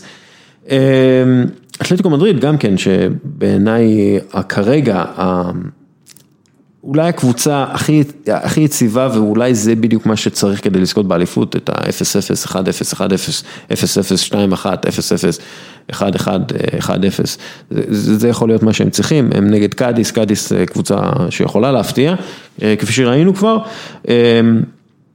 ופליקס אה, נכנס בסך הכל לקצב, אז יהיה מעניין לראות אותו ואיך הוא מתפתח. אה, אנחנו אה, נקשקש עוד על אתלטיקו מדריד ואנחנו גם נביא כנראה אוהד שלהם בקרוב. ובכלל, באופן כללי, תעשו, דברו איתנו גם בקבוצת פייסבוק שלנו וגם בעמוד פייסבוק. מה אתם רוצים, מי אתם רוצים אה, לשמוע, את מי, דברו, תנו הצעות, אה, אין לנו אה, שום בעיה לקבל הצעות ולקבל ביקורות ושתספרו לנו מה אתם רוצים יותר. היו כאלה שאמרו, אנחנו רוצים אה, מיד שתגיבו על אה, ליגת האלופות, זה משהו שאנחנו לא עושים בגלל שזה זה, זה צריך, אה, זה פודקאסט, זה לא תוכנית רדיו, אבל השיח הזה חשוב, אז, אז תדברו, תדברו איתנו, תגידו לנו מה אתם רוצים לשמוע, לא יודע, סתם, פרק מיוחד על רדבול זלצבורג, ארבי זלצבורג, לא יודע כבר איך קוראים להם, אקסל זלצבורג. זהו, אלו השואו, שכחתי את הליגה האיטלקית. אמ, האמת היא, ליגה האיטלקית, דיברנו המון בשבוע שעבר עם אה, למקה. אמ, יובנטוס קצת נכנסו לקצב, הם אה, עומדים מול אה, מבחן לא פשוט מול לאציו, וזה גם כן לפי דעתי אחד, משחקי סוף השבוע הגדולים, באיירן מינכן דורטמונד, מנצ'סטר סיטי, ליברפול, לאציו, יובנטוס. אה, אלו המשחקים הגדולים, אה, סלחו לי אוהדי אה, הכדורגל הצרפתי, שאני לא מתייחס כל כך לליגה שלכם, אין לי, אין לי מספיק זמן. טוב, עכשיו, מה שאנחנו הולכים לעשות זה לדבר קצת פוליטיקה וגם קצת ספורט עם דוקטור אלי קוק, אתם מוזמנים להמשיך איתנו. אוקיי, איתנו עכשיו דוקטור אלי קוק, קראתי לך מקודם דוקטור אלי קוק, אז אני מצטער. אני חייב... זה קורה הרבה משום מה, אתה יודע? הרבה ישראלים מניחים שזה חולם ולא שורוק. לא, זה הצחיק אותי מאוד, איך שאמרתי את זה, אמרתי, אה, טעיתי, אבל בסדר, זה טעות שאתה תקבל. אמ, אה, אוקיי, אנחנו, שום דבר עדיין לא סגור, אבל המגמה היא אה, ניצחון של ביידן בפנסילבניה. כנראה ניצחון גדול יותר מאשר מישיגן וויסקונסין, אנחנו עוד מעט ניכנס ל electoral college וכל העניינים האלה, אה, אבל נראה שביידן הולך אה, לזכות בבחירות, אז אה, אתה מומחה לענייני אמריקה. אתה המומחה שלנו לענייני אמריקה, ואני רוצה, רוצה לשאול את השאלה הזאת, כמה השפיע ה-NBA וה-NFL oh. על רמת ההצבעה אה, ההיסטורית שהייתה גם מהצד הרפובליקני וגם מהצד הדמוקרטי. אה, מעניין, לא חשבתי על זה מהכיוון של הרפובליקאי, אבל תשמע, אה, אנחנו עדיין לא יודעים מה קורה במקומות כמו פילדלפיה, אבל אני כבר יכול להגיד לך שבעיר דטרויט הם שברו את השיאים של ה-turnout, של אחוזי ההצבעה שלהם, שזה עוקף את 2008, ומי שלא זוכר, 2008 כמובן הפעם הראשונה שברק אובמה נבחר אה, לנשיאות, שחורים יצאו במספרים משוגעים. וזה כנראה חוזר לעצמו, ואני אגיד לך יותר מזה, זה כנראה גם אולי מה שמביא לביידן את הניצחון, כי בסופו של דבר אנחנו יודעים שאתמול היה את האשליה האדומה, שהרבה אנשים לא הבינו, אבל אז התחילו להגיע בדואר הקולות מהערים הגדולות, המיווקיז, הפלינט, הפילדלפיה, אה, אה, הפיטסבורג וכל המדינות חלודה האלה וזה ברור היום שהמצביעים השחורים הצביעו באחוזים גבוהים והם בניגוד להיספנים לא פזלו אל, אל עבר טראמפ, אנחנו רואים 88% אה, כנראה אה, הצביעו אה, לביידן ואין ספק שדרך אחת, אתה יודע, למסגר את הבחירות האלה, לדעתי זה שראינו עלייה ואני, דיברנו הרי על הסצנריו הזאת לפני כמה חודשים ואני אמרתי שלדעתי אם זה יקרה אה, צריך לתת קרדיט ללברון ג'יימס, צריך לתת קרדיט ל-NBA, צריך לתת קרדיט, ל... אגב גם לתשתיות, הרי אנחנו ראינו במקומות כמו אטלנטה, או הנה עוד דוגמה מצוינת, אטלנטה שהספירה עוד לא הסתיימה, אבל גם שם מצטייר שזה הולך להיות מאוד מאוד צמוד, אולי אפילו מאות קולות. זה לא מדינה שג'ורג'ה כמובן, זה לא מדינה שביידן חייב אותה, אבל גם שם אנחנו ראינו אה, שקלפיות במגרש, במגרש כדורסל, אה, באצטדיון כדורסל, כלומר אפשרו לשחורים ככה אה, את התשתיות שכל כך קשים הרבה פעמים באמריקה, דווקא באזורים אה, העוני והשחורים וכולי, ונראה לדעתי ש, שזה עשה את זה. כאילו, אני לא אגיד לך שזה היה מכריע, אבל זה היה פה קפיצה ואי אפשר לא לומר שהמהלך הזה של ה-NBA אה, עשה את שלו. אה, זה גם בעיקר להעלות את המודעות להצבעה ול-voter suspension, אה, suppression, איך אומרים את זה? נו, דיכוי הצבעה. suppression, כן. כן. suppression בפורום, אבל הם...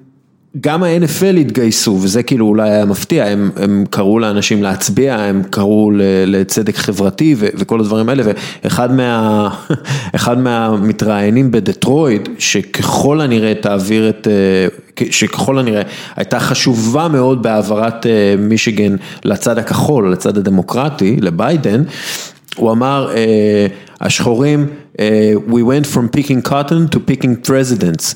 תגיד, אני... ואני חושב שיש פה,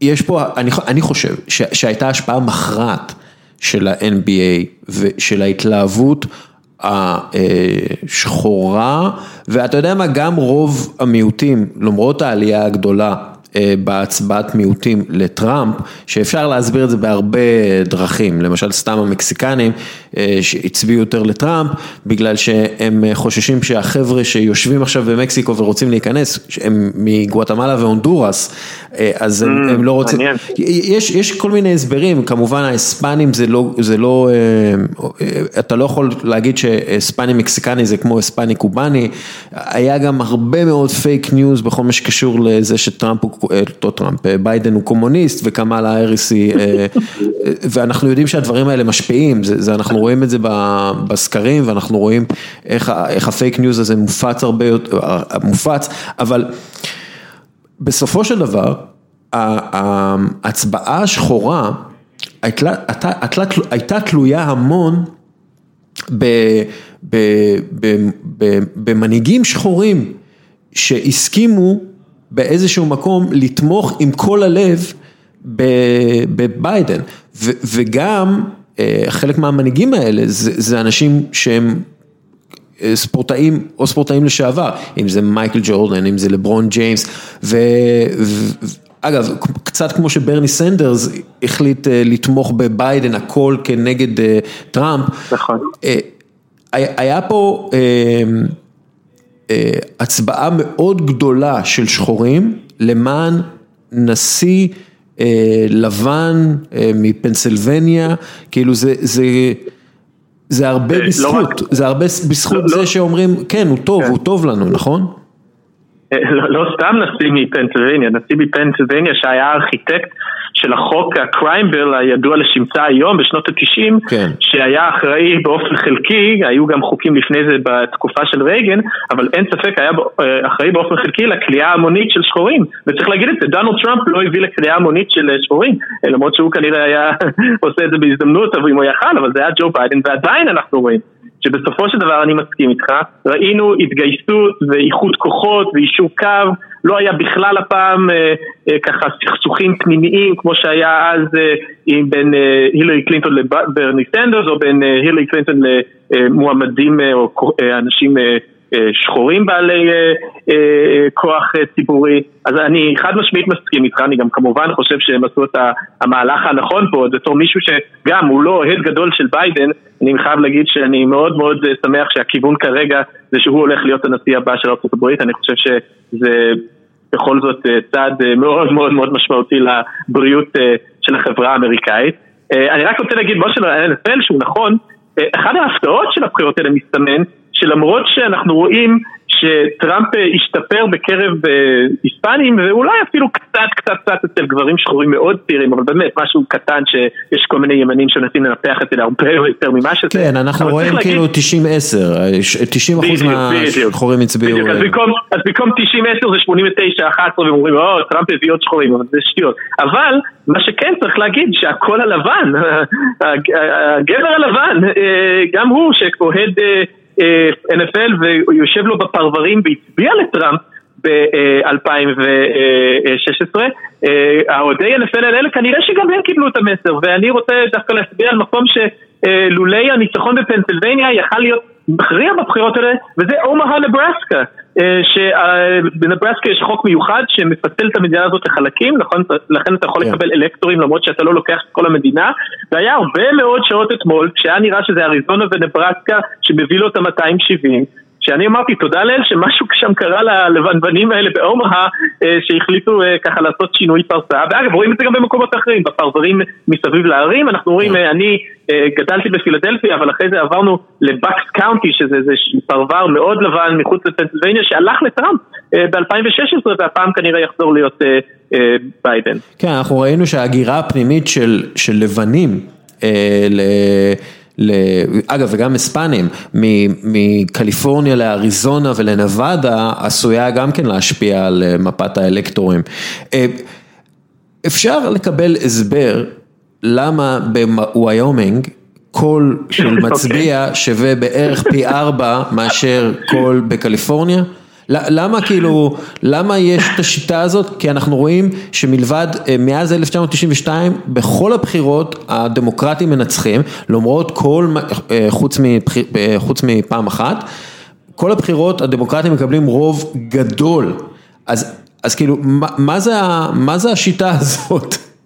ואגב, השיטה עובדת כמו שתכננו פחות או יותר, צריך לומר שכשה-framers of the constitution, שאני יודע שיש עכשיו מיוזיקל שהופכים את המילטון לגיבור העם ודמוקרט גדול, אבל הסיפור הוא דווקא בדיוק ההפך, הם חששו מאוד מהדמוקרטיה, הם חששו מאוד מהכל הרוב, כי ככה זה בדרך כלל, השירים הם מיעוט ולכן הם חוששים מהרוב, ולכן הם הכניסו כל מיני דברים למערכת האמריקאית שבעצם אמורה לדכא קצת את הכוח של הרוב, ואחד הדברים, זה לא הסיבה היחידה כמובן, כי אם רצית לשכנע למשל מדינה קטנה כמו רוד איילנד להיכנס לתוך הברית של נקרא ארה"ב, היית צריך לתת להם משהו, כי אומרים רגע, אנחנו נבלע פה על ידי הווירג'יניאס והניו יורקים וכולי, אבל בכל זאת אנחנו רואים איזשהו עיוות היסטורי שהולך ומתנפח לממדים מטורפים, שעכשיו יש לנו שכונות בברנקס שיש להם יותר אנשים ממדינות שלמות שיש להם שני סנטורים ואפילו יותר, זה פשוט מטורף, זה עיוות פסיכי ולצערי הרב היה לנו הזדמנות פה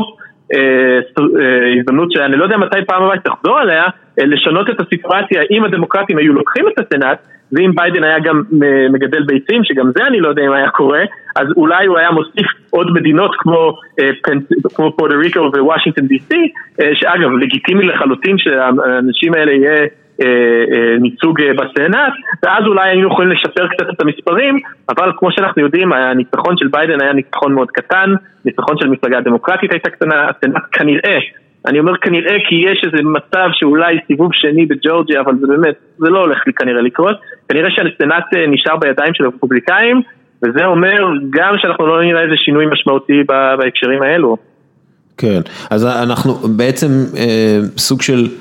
תקועים עם המערכת הנוכחית ועכשיו כאילו הכדור עבר לידיים של הדמוקרטים ובואו נראה מה הם יכולים לעשות כדי לקדם לקדם התקדמנות, כי אנחנו... אבל הכדור לא עבר, אבל זה הבעיה, הכדור לא, נשאר חצי כאילו מגרש אצל הרפובליקאים. לא, לא, אני מדבר על, על הנשיאות, כי ביידן, 아, מדבר, כן. ביידן מדבר על זה, אנחנו אחרי 12 שנה מאוד מאוד מאוד קשים בפוליטיקה האמריקאית.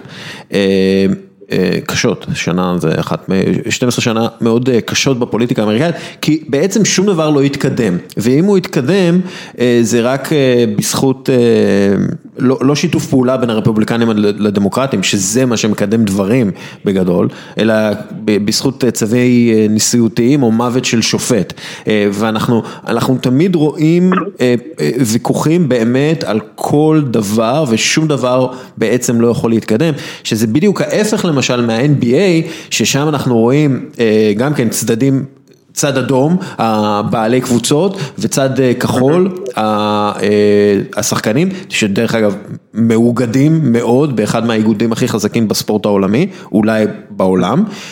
ואנחנו רואים כן התקדמות שם בזכות מנהיגות מאוד אה, מחפשת פשרה ומאוד אה, פתוחה ומאוד אה, אמפתית אפילו של אדם סילבר.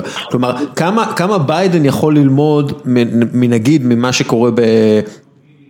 ב-NBA, שאנחנו רואים באמת, אתה יודע, כן, יש משבר כלכלי גדול עכשיו, והקבוצות מאבדות הרבה כסף, ועדיין איכשהו מצליחים ללכת ביחד, פתחו את הבועה, עשו, עשו הצלחה כבירה, ועכשיו יפתחו כנראה את הליגה בדצמבר, למרות שזה קצת מפריע לשחקנים, אבל יש פה, יש כאילו איזה מודל שאפשר ללמוד ממנו.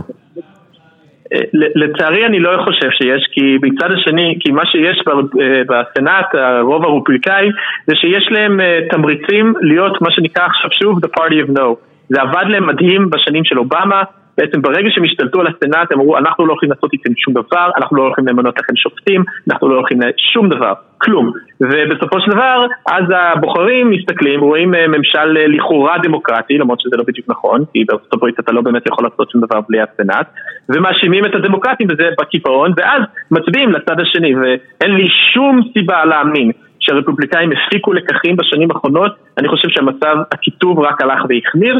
כן, ביידן ינסה, ביידן הוא חמוד, ואגב, יכול להיות, יכול להיות שיש איזה שני סנטוריות, אחת במיין ועוד אחת באלסקה, שאולי בדברים מסוימים, אם יש 49 זה, אולי הם יוכלו להיות ה, ה, ה, ככה לשון המאזניים, וכן הוא יכל להעביר קצת דברים, אבל בסופו של דבר, לצערי הרב, אני חושב שביידן יכול לנסות, אבל הרפובליקאים פשוט לא יאפשרו את זה.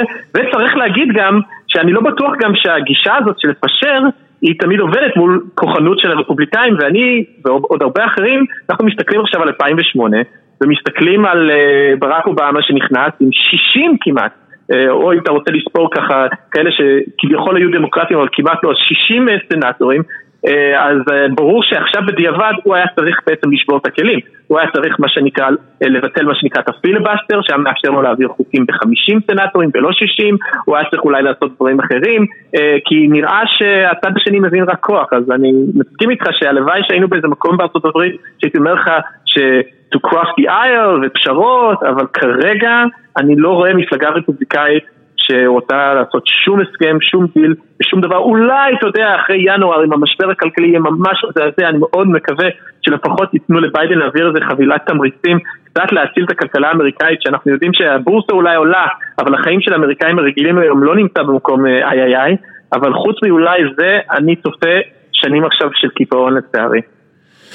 אה, עוד פעם, כלומר אנחנו עוד פעם מגיעים למצב שאפשר גם להצמיח דמות פוליטית כמו טראמפ. בדיוק, בדיוק. ואגב זה חוזר גם לנקודה הקודמת שלנו על הסנאט. הרפובליקאים מבינים שהם מיעוט, אז כאילו הם עושים את זה גם מאיזושהי אה, הבנה שאם הם יעשו את המשחק כמו שצריך, הם, הם, הם לא ינצחו בבחירות. ברגע הולך לנצח את הבחירות האלה ביותר מחמש מיליון קולות. ותראה, אנחנו יומיים אחרי הבחירות עדיין אה, אה, מקוששים אה, קולות בנבדה ואריזונה והוא ינצח, אבל זה יהיה הולך להיות דחוק, ולמול חמישה מיליון קולות, מטורף. כן, אנחנו במצב, זה, זה מצב הזיה, אה, כאילו, מבחינה דמוקרטית, ובטח אחרי מה שטראמפ בדיוק. עשה, שבעצם הכריז על ניצחון, ואמר, I claim מישיגן, וכל מיני דברים כאלה, שאתה אומר... שאתה אומר כאילו... זה כל כך פתטי. לא, זה לא פתטי, זה מסוכן, זה מפחיד, אתה יודע. ברור, ברור, אני... זה תמיד... אגב, כשהוא אמר את הנאום אתמול בלילה, הייתי בדיוק באולפנים, ואחרי זה, כאילו, דבר ראשון שכשהוא עשה את הפעם הראשונה שהוא אמר את הדברים האלה, אמרתי וואו, נראה לי שהוא הולך להפסיד, כי דווקא לפני זה היה נראה שאולי יש כיוון שהוא מנצח, ואיכשהו בדרך שהוא דיבר והשפת גוף, והעובדה שהוא יצא בשתיים בבוקר, כלומר, צריך להפסיק לצפור את הקולות, הבנתי שכנראה הוא מבין שזה הולך, וזה בדיוק כמובן מה שקרה בשעות שאחר מכן. כן. אמ, כן. אה, דרך אגב, באני זה, זה כאילו ניצחון של, אה, כאילו זה, זה ניצחון, בנברסקה זה כאילו ניצחון של אה, ביידן, זה לא... אלקטור אחד, בדיוק. כן, כן. ניצחון של אלקטור אחד, בדיוק. כן, מה שיכול בכלל להפוך את זה למעין 270, אה, 268, תלוי בניצחונות של אה, טראמפ. אמ, כן, כש, כשהסתכלנו על מפה שלא ידענו על פנסילבניה, אז זה יכל להיות ממש ההבדל בין ניצחון והפסד. כן, אבל אם, אם כאילו פנסילבניה, שזה נראה שזה הולך לכיוון אה, ביידן, לפי כל המספרים, אז אז אין שום, אתה יודע, הוא לא צריך כאילו את נבדה ואריזונה, למרות נכון, שגם כן, לא גם נבדה וגם אריזונה ככל הנראה יישארו כחולות, כי כן. טראמפ צריך... אה, נבדה הייתי, אני חושב שאפשר כבר עכשיו להגיד ב-99 אריזונה, אני לא יודע מה הולך שם דברים מאוד מוזרים, מאוד משונים, דווקא פוקס ניוז אתמול הצהירו שאריזונה היא של ביידן, אבל דווקא שם אה, מאוד צמוד, זה מאוד צמוד, צריך לחכות. כן, טוב. מה עוד, מה, מה אתה חושב, אחרי אה, שנים של אה, קרבות בין, ה, ב, ב, ב, בעיקרון שחקני ה-NBA לטראמפ, שחקני הפוטבול פחות משמעותיים ב, ב, בזה, אבל אחרי שנים של uh, בעצם, אני לא זוכר אי פעם שהיה uh, בית לבן שלא קיבל קבוצות NBA אחרי האליפות שלהם, כאילו, כי הקבוצות לא רצו. איך, איך, התרח... איך אתה חושב שהתקרבו, התקרב הספורט והנשיאות, המוסד הזה, מוסד הנשיאותי, והאם, והאם אתה חושב שזה משהו שאולי ביידן יכול לעשות כדי בעצם, אתה יודע, לסייע ל...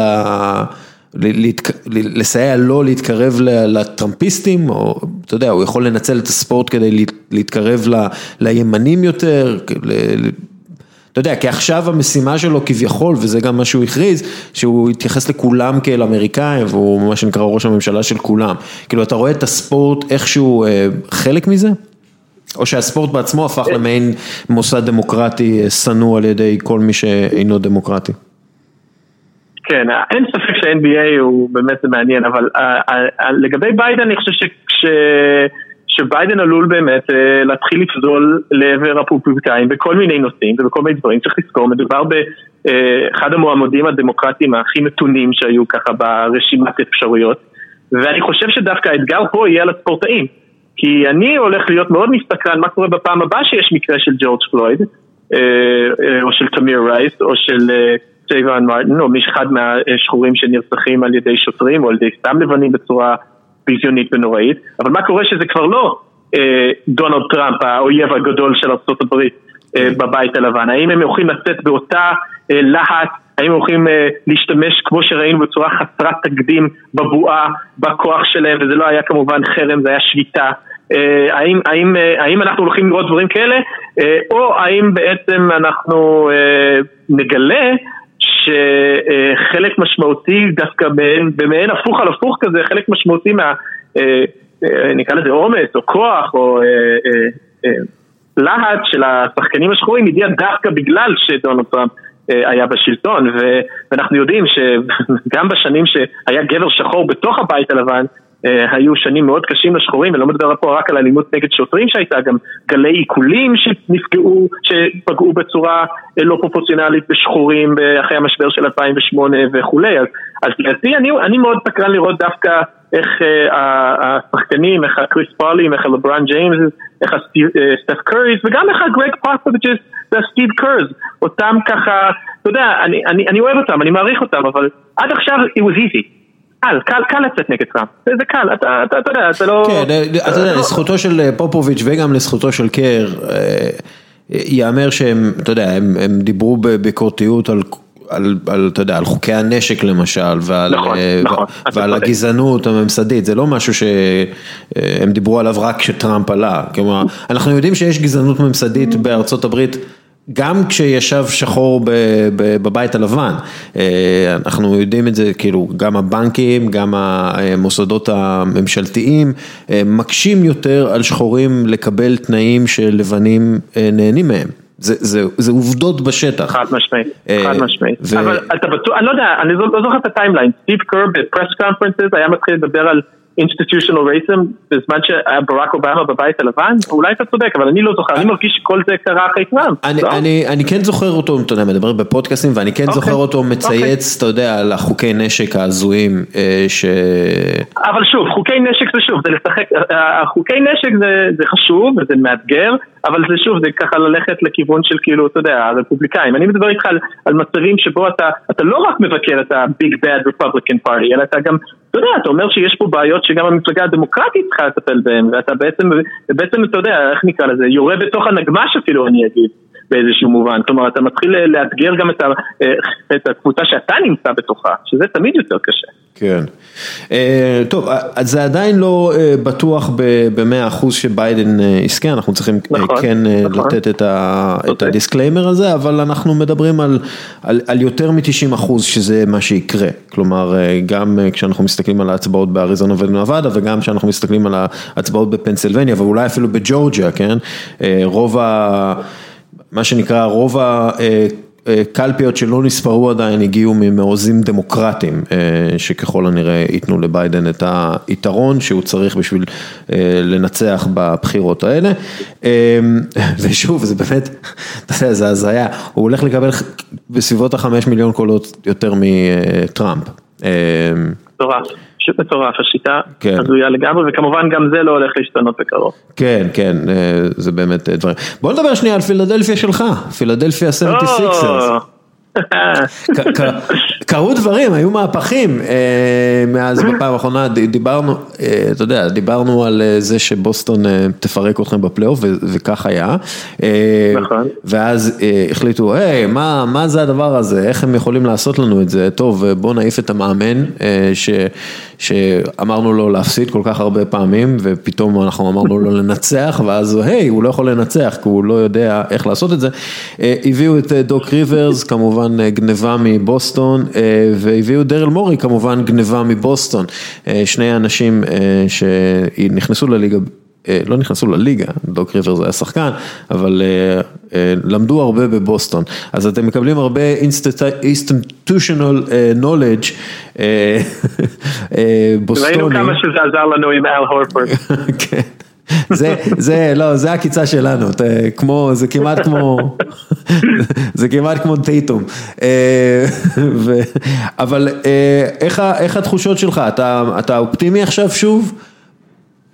אה, אני יותר אופטימי, תשמע, הבעיה העיקרית שלנו הייתה שבאמת אף אחד לא הוביל את הקבוצה, לא היה ג'נרל מנג'ר מאז אותו אה, אירוע מפורסם של ציוצים אה, אה, של אה, קולנג'לו, אה, לא שחשבתי שהוא איזה ג'נרל מנג'ר מדהים, אה, בעצם אפשר להגיד מאז שהינקי עזב, אה, אנחנו אה, באמת אה, פשוט לקחו את כל ה... הון שהינקי צבר בכל השנים האלה שאני הייתי צריך לסבול אה, עשר ניצחונות ופשוט they flushed it down ב fucking toilet תוך איזה שנה עם אה, באמת אה, חתימות הזויות ואז לראות את ג'ימי באטלר מגיע לגמר וכמובן ג'ייסון טייטם שאנחנו יכלנו לבחור אותו אה, פורח בבוסטון באמת זה נורא זה פשוט נורא איך לראות אה, את כל האופטימיות ככה נשאבת מה, מהתוכנית הגרנזיוזית של הפרסס uh, ואני אגיד לך עוד משהו אני, אני אז במובן הזה אני מאוד שמח שעכשיו יש בוס שזה דארל מורי, הוא לא יעשה טעויות מזעזעות, הוא לא יעשה שטויות, הוא, הוא בן אדם חכם, הוא חמוד, אם כן את הסיני ואז אולי פחות, או חלק מהממשל הסיני, אבל אני אגיד לך את האמת, אני לא יודע, אני מרגיש שאולי הוא גם קצת overrated, אני חושב שהוא אשף כזה בכל מה שקשור ל... אה, אתה יודע, אה, אה, להציג את עצמו כאיזה גאון מתמטי, והחנון כאילו זה, ובן סימנס לדעתי מאוד ככה הצליח להרים את המוניטין שלו, אבל כשאני בסופו של דבר מסתכל על מה שהוא עשה ב-13 שנה שלו ביוסטון, אני רואה בעיקר דבר אחד, אני רואה הרדן trade גאוני, שאני לא יודע גם כמה זה גאוני כמו שזה לא ברור מה סאם פרסטי עושה בצד השני ומאז הוא, אני חושב שהוא מאוד טוב בשוליים, ככה באמת הוא טוב ככה להביא שחקני שוליים ולהפוך אותם ל, אתה יודע, השחקן השביעי, השמיני אבל לא, הוא טוב, הוא טוב, הוא גם, אתה יודע, הוא מביא כוכבים, כאילו, אתה יודע, הוא הביא את קריס פול והוא הביא את דווייט האווארד. כן, אבל אלו היו מהלכים חיוביים, להביא את דווייט האוורד זה היה טוב, אפילו להביא את קריס פול שבסופו של דבר ברגע האמת, אתה יודע, זה לא, זה לא לגמרי מקרי שבן אדם נפצע במשחק השישי. נכון, אבל הוא...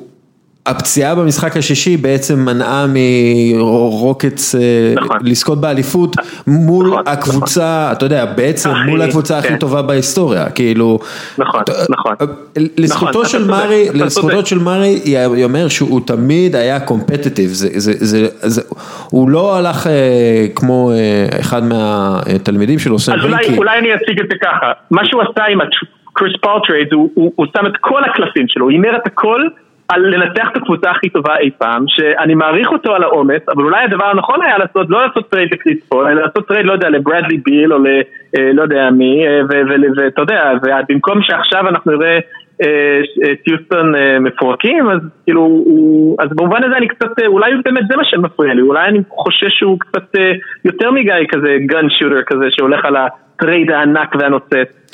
כן, אבל הכל, אתה יודע, הכל, הכל נעשה במתמטיקה, הכל נעשה במספרים בסופו של דבר, אז... עם מורי. עם מורי, עם מורי, כן. יהיה מעניין לראות את דוק ריברס, שאחת מהסיבות שהוא התפטר מהקליפרס, או לא התפטר, סליחה, פוטר מהקליפרס, זה שהוא לא כל כך הסכים לעבוד עם החבר'ה האנליסטים המתקדמים. מעניין. מעניין יהיה לראות איך הוא עובד עם מורי, הוא כמובן מכיר אותו מבוסטון, ומורי רצה אותו ביוסטון, כלומר זה לא איזה חיבור תרבותי לא אפשרי, זה יהיה מעניין לראות. שאלה אחרונה, בן סימונס ליוסטון עבור ג'יימס הרדן, אתה... חותם על זה מחר. כן. אני, אני באסכולה שבן סימונס הוא אחד השחקנים הכי overrated ב-NBA. אני, אוקיי. אגב, וזה לא בגלל הזריקת שלושה, אז אני לא חושב שזו סיבה. אני חושב שבסופו של דבר מדובר בשחקן שבמגרש הפתוח הוא עושה דברים מדהימים, אבל תפסים אותו בהפקורט ואתה רואה פשוט, וזה לא, שוב, זה לא רק הזריקה, דע לך שבסופו של דבר, גם בחצי מגרש הוא, הוא מתקשה להגיע לעונשין, שאולי זה כן קשור לזריקה, הוא, הוא מתקשה לסיים, זה מצב, הוא לא איזה מטביע לאנשים בהפקורט, תסתכלו על ההיילייט של בן סימנס, כמעט כל ההצבעות שלו זה כזה, אתה יודע, חטף את הכדור והוא לבד כזה, ועושה, הוא במגרש פתוח. זה, ו- אגב, זה בגלל שהוא שחקן הגנה, אחד מהטובים בליגה, כן? נכון, נכון, נכון, אבל ההרגשה שלי, הוא קיבל עכשיו, לדעתי, third team NBA שלא הגיע לו, אני לא בטוח שהמניה שלו היא אי פעם תהיה יותר גבוהה, אני חושב שהחיבור עם אמביט גם לא עובד, מן הסתם זה כן קשור לזריקה, הוא פשוט לא שחקן שאפשר להביא לו את הכדור לידיים ולהגיד, כאילו, ובסופו של דבר ראינו, ברגע שג'ימי באטלר עזב את הפילדלפיה, הרי כולנו זוכרים, הסיבה הסיבה היחידה שהם הגיעו למשחק השביעי וכמעט ניצחו את קוואי וטורונטו זה בגלל שאמרו לבן סימנס לך תעמוד בצד ותשחק הגנה על קוואי ואנחנו הולכים לעשות pick and rolls עם ג'ימי באטלר במשחק אחרי, אה, במשחקים המכריעים וברגעים המכריעים ואתה לא יכול לעשות את זה עם בן סימנס ואתה יודע, מי כן אפשר לעשות את זה? עם ג'יימס הרדן אז כן. אה, אני חותם על הישר אליי הזה מחר עם ג'יימס הרדן אין ספק שאתם תעברו סיבוב בפלייאוף ואז זהו זהו נכון, זה נכון, מדהים כמה שהרדן הדעיכה בפלייאוף הוא, זה כבר לא מקרי, כאילו שוב ושוב ושוב אנחנו רואים את זה, ובאמת אני לא יודע אם זה השופטים שפתאום בולים את המשרוקית, או שזה עייפות, שזה סתם נראה לי קצת תירוץ, אה, אתה יודע, אני לא, באמת, אתה צודק, גם כשיוסטון הגיע רחוק בפלייאוף, אה, אנחנו יודעים הרי המשחק המפורסם של את הקליפר ואז אה, הוא בכלל ישב על הספסל אז במשחק כן, המכריע, כן. כאילו, מסכים איתך. אה, טוב, אה, אז ככה, הגענו, הגענו לסוף, אני אחרי שעתיים וחצי הקלטה בערך. וואו. כן, כן, ולא ישנתי, אני, דרך אגב, אני, אני, CNN עושים עבודה פשוט פנטסטית, באמת, ב, בלמלא את האוויר בדיבורים שנראים חשובים. לא, אבל הם באמת, הם מסבירים כל כך טוב מה קורה ואיפה זה עומד והמספרים, זה, זה באמת אה, אה, עבודה מקצוענית מדהימה, הם, הם עשו... מה, היה דרמה מטורפת, באמת, אני לא זוכר דבר כזה, בגלל הקורונה, בגלל הדואר, כן. להוסיף לזה נדבך פשוט מטורף, שכאילו המספרים שאתה רואה, זה לא, זה לא אומר שום דבר, ואגב אני חייב להגיד שהתקשורת הישראלית אתמול לדעתי בבוקר, אני השתגעתי גם כשאני הייתי באולפנים וגם אני שומע אתה יודע, אני, כאילו היה פה שעות שאנשים חשבו שטראמפ הולך לנצח, שכבר בעצם ידענו שהיה פה שינוי ברור, אה, וגם ידענו מראש שהולך להיות האשליה האדומה הזו. אגב, צריך להגיד, האשליה האדומה הזאת זה תוכנית של טראמפ, הוא זה שבעצם דאג כן. שבמדינות המכריעות לא יאפשרו לספור את הקולות מראש. ועדיין איכשהו, כאילו, חצי מהתקשורת הישראלית, אני אגיד רק חצי, היו הרבה שלא נפלו בפח, אבל כאלה שנפלו בפח. לא, יש, אה, יש לנו בעיה פה בתקשורת, אני לא, כן, אני לא מסתיר כן. את זה, ואני חושב שאחת מהבעיות זה שאני רוצה שהכתב שמסקר לי משהו, אה, ש-he will know his shit, שהוא ידע, הוא ידע אה, מה החשיבות אה, המחוזות ואם מחוז הוא דמוקרטי או לא דמוקרטי ומה קרה איתו ב-2016 ומה קרה איתו לפני, אני רוצה שהוא ידע את הדברים האלה, ולמשל ב-CNN ג'ון קינג הוא king, הוא פשוט יודע זה פשוט מטורף לראות אותו על המסך שם, מסביר אה, מה המחוזות ומה הסיכויים, וזה, זה, זה, זה פרשנות אה, של יום בחירות אה, מדהימה בעיניי.